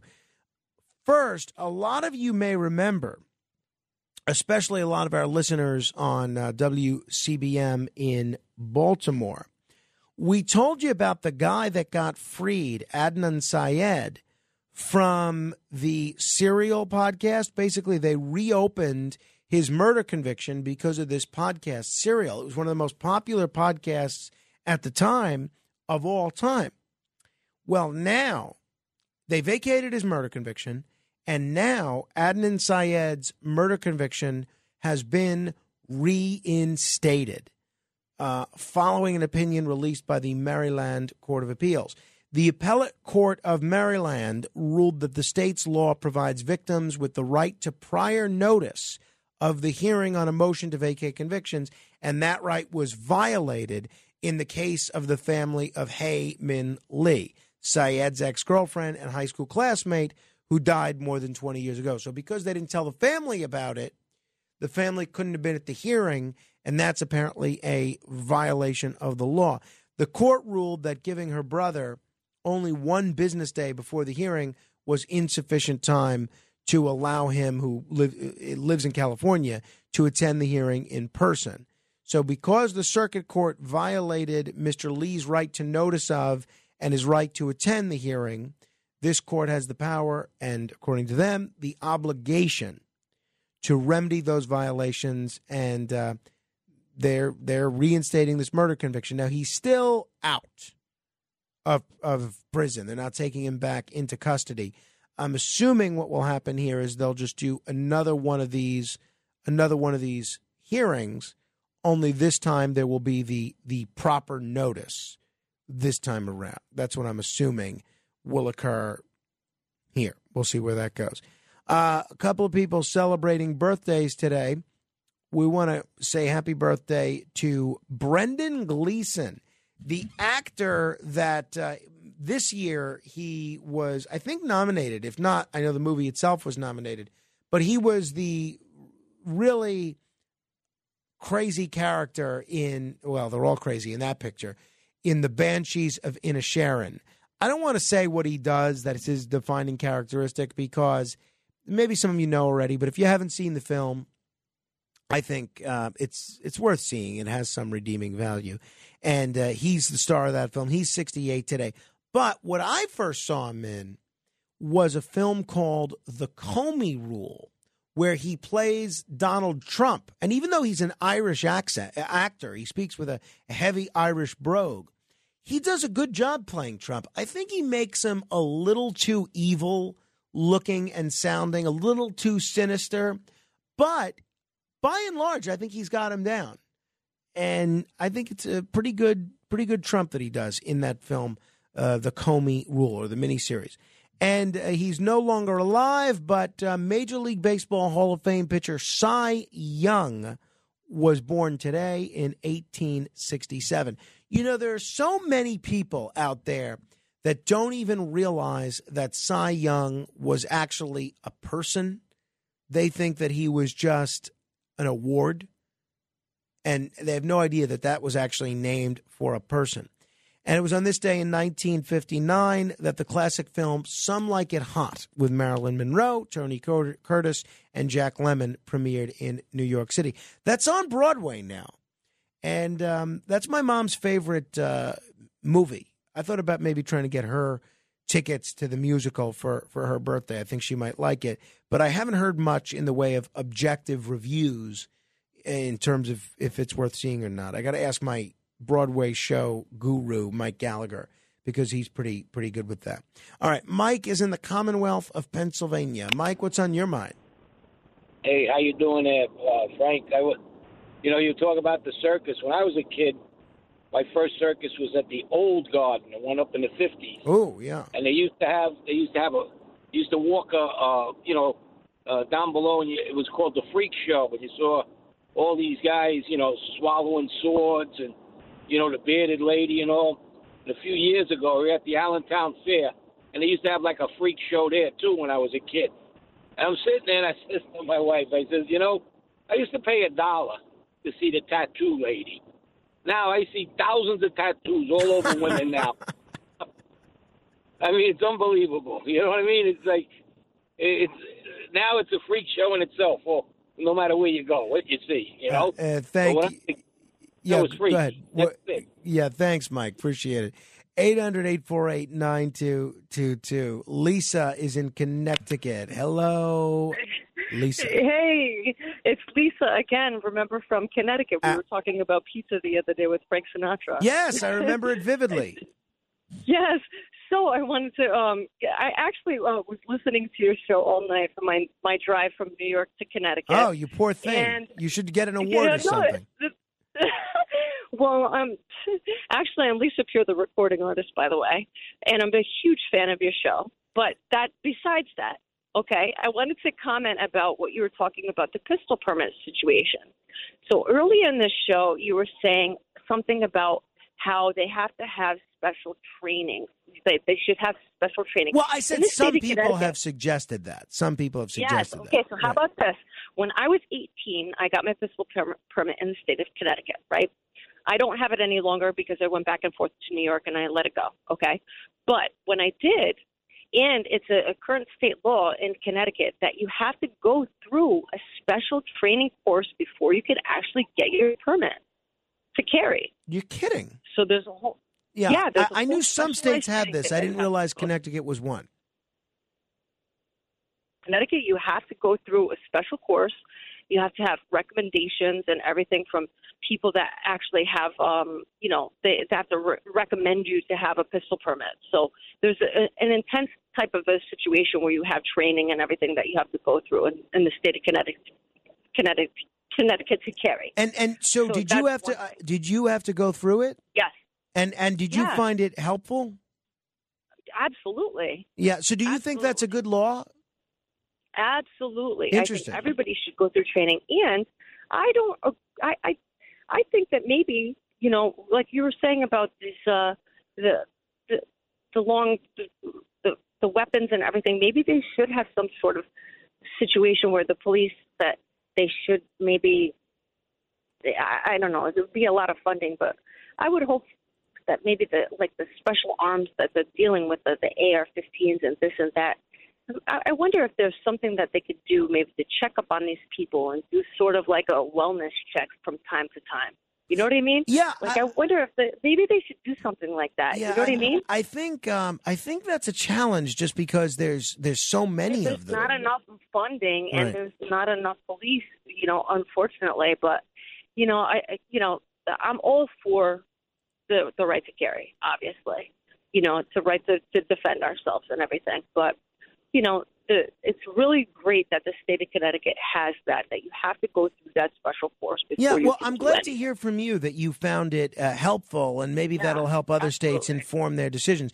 Now, uh, Lisa, Yeah. you were you were an MTV dancer back in the day.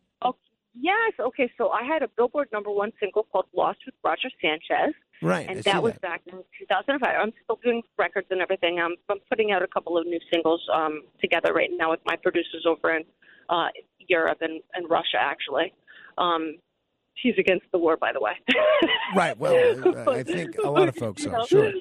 yeah, of course. But um, yeah, so I'm still doing music and everything. But I'm a huge fan of your show. I'm still doing that. And then I'm also into real estate and um and, other things. I'm a notary public in the state of New York, and I've been doing things with real estate as well. So Well, that's great. But, uh, well, let us know when your um, your new single comes out. We'll be sure to play it on the on the radio. much. Okay. Oh my God, I'll send it to you. If uh, I, I heard your email earlier, so I'll send it over. I'm a huge fan. And then I also wanted to tell you that P.T. Barnum, when my family came over from Slovakia, they my grandparents came over from Slovakia, and they uh, they started Pajera's Luncheonette. It was downtown Bridgeport, and they had the best hot dogs then, and it ended up being Pajera's restaurant, right? And right across the street was where P.T. Barnum started the Barnum and Bailey Circus. Ah, and see how it all comes full that's circle. That's wild. there. That's wild. Yes. Hey, so why do So you go back and forth wanted to tell you between? Why do you go back and forth between New York and Connecticut so much? Is it because you perform in New York and you live in Connecticut? Well, I actually do some real estate. I'm actually I'm a, a, title closer and bank attorney closer in the state of New York and a notary public. And in the state of New York, you could be a notary and sub in as buyer's attorney, seller's attorneys, and bank attorneys on sellers on the transactions for real estate work. If they, you know, you can't legally advise anybody, but you can actually go notarize the documents and explain people how to do their mortgages and blah blah blah. And so I have some business out there and with the real estate in, in- industry. And then I also do my music, and of course I go back and forth with my music career and, and everything. And my parents are both 81 over here. Wow, that's so I go back and forth and take care. You know, All right. Well, well. Lisa, stay in touch. Keep us posted, and um, Oh, and so call much, again. Okay. I love your show. Thanks, Lisa. That's nice. Right. I appreciate you Great, listening Thank you. To all four All right. hours. See, that's my kind of listener. She's a little famous, not too famous, and she listens to all four hours, which we like. Uh, that's very nice. And uh, yeah, we'll play her song when it comes out. Why not? And uh, I, I've heard some of her other music. It's pretty good. 800 848 9222. And you know what she said about that gun safety course was interesting. And I, I'm starting to think that that whole incident in Arizona that we were talking about earlier might have been prevented had Arizona had a similar law. I don't know. 800 848 9222. We're going to do 15 seconds of fame coming up in uh, in a few minutes. And uh, what else did I have to mention? Oh, it's a lot to get into right now. I'm going to save that for tomorrow. There's a uh, yeah, I'll save that for tomorrow. I don't want to start. uh, I don't want to start and open a can of worms for a subject that I can't go into with the uh, proper depth necessary. But uh, we'll we'll get into that tomorrow. I will tell you what was going on in our house. So I mentioned my our one cat Bathsheba had her consultation with her new oncologist today. My wife took her. That went well. He, the oncologist mentioned that Bathsheba is a very good girl, which everybody that meets Bathsheba will say because she is. But our other cat, Melchizedek, you know, he's getting on in years. He doesn't have many teeth left. And he's got diabetes, or as uh, Wilford Brimley would say, diabetes. So he he vomits a lot. A lot of times when I get up in the morning on Saturday and Sunday and I let my wife still sleep, uh, there'll be little mounds of vomit on the rug, right? And so I'll clean them up, and it, it almost looks just like undigested cat food because he doesn't have many teeth to even chew the, the food. So he almost just swallows it whole. Plus, you know, he's he's a little sickly. He's diabetic. He's got other things. So, um, you know, he's got some stomach issues. So yesterday, he's vomiting again while my wife and I and Carmine are trying to have dinner.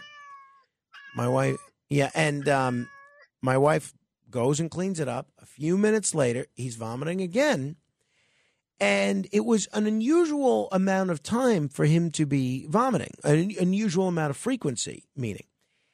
And then I see a little later that I got my wife some flowers last week, and I see he's eating the flowers that I got her, which are on our kitchen table. And I think what might be happening is that he's eating these flowers all day, the the the green part and the flowery part, and it's causing him to get sick and vomit. So now we have moved the flowers, and I am hoping that uh, will mitigate the vomiting issue at least for the time being. We will see. Uh, I'll keep you posted, believe me. All right, 15 seconds of fame in a moment. You can be heard on any issue for 15 seconds. 800 848 9222. Straight ahead. The other side of midnight. midnight. It's the other side of midnight with Frank Morano. It's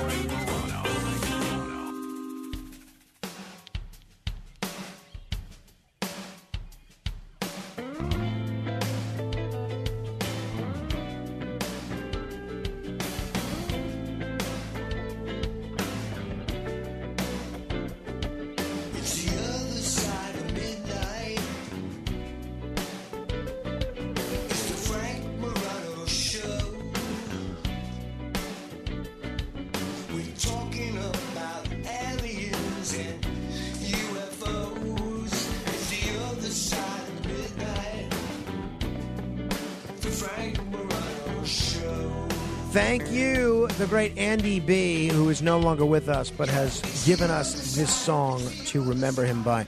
Before we get to 15 seconds of fame, let me just mention maybe no one cares, and I'm betting that there's a good chance you don't.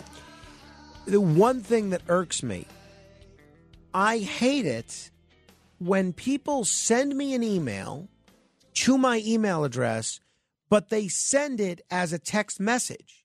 So when you send, like, I, I'll get a text message from 917 8, you know, 555 0110, let's say, right? And I have to essentially open an attachment to the email to see what this person wants to say. And inevitably, it's one sentence, two sentence. And because I guess they want to send me a running commentary, and this is not one person, it's just one person I'm looking at right now, but people do this to me all the time. Why do you do this? If you want to email me, use an email address. If you want to send me an SMS text message, text message me. 816 Morano, my number, 816 M O R A N O. Without further ado, it's time to, for you to be heard for 15 seconds. The other side of midnight. This is 15 seconds of fame. Russell. Hey, that idiot Mike of Myrtle Beach and Lake George who calls in with different names and voices should leave it to Stephen Manhattan during the 15 seconds. He should go back to picking up litter on the train tracks. Raji.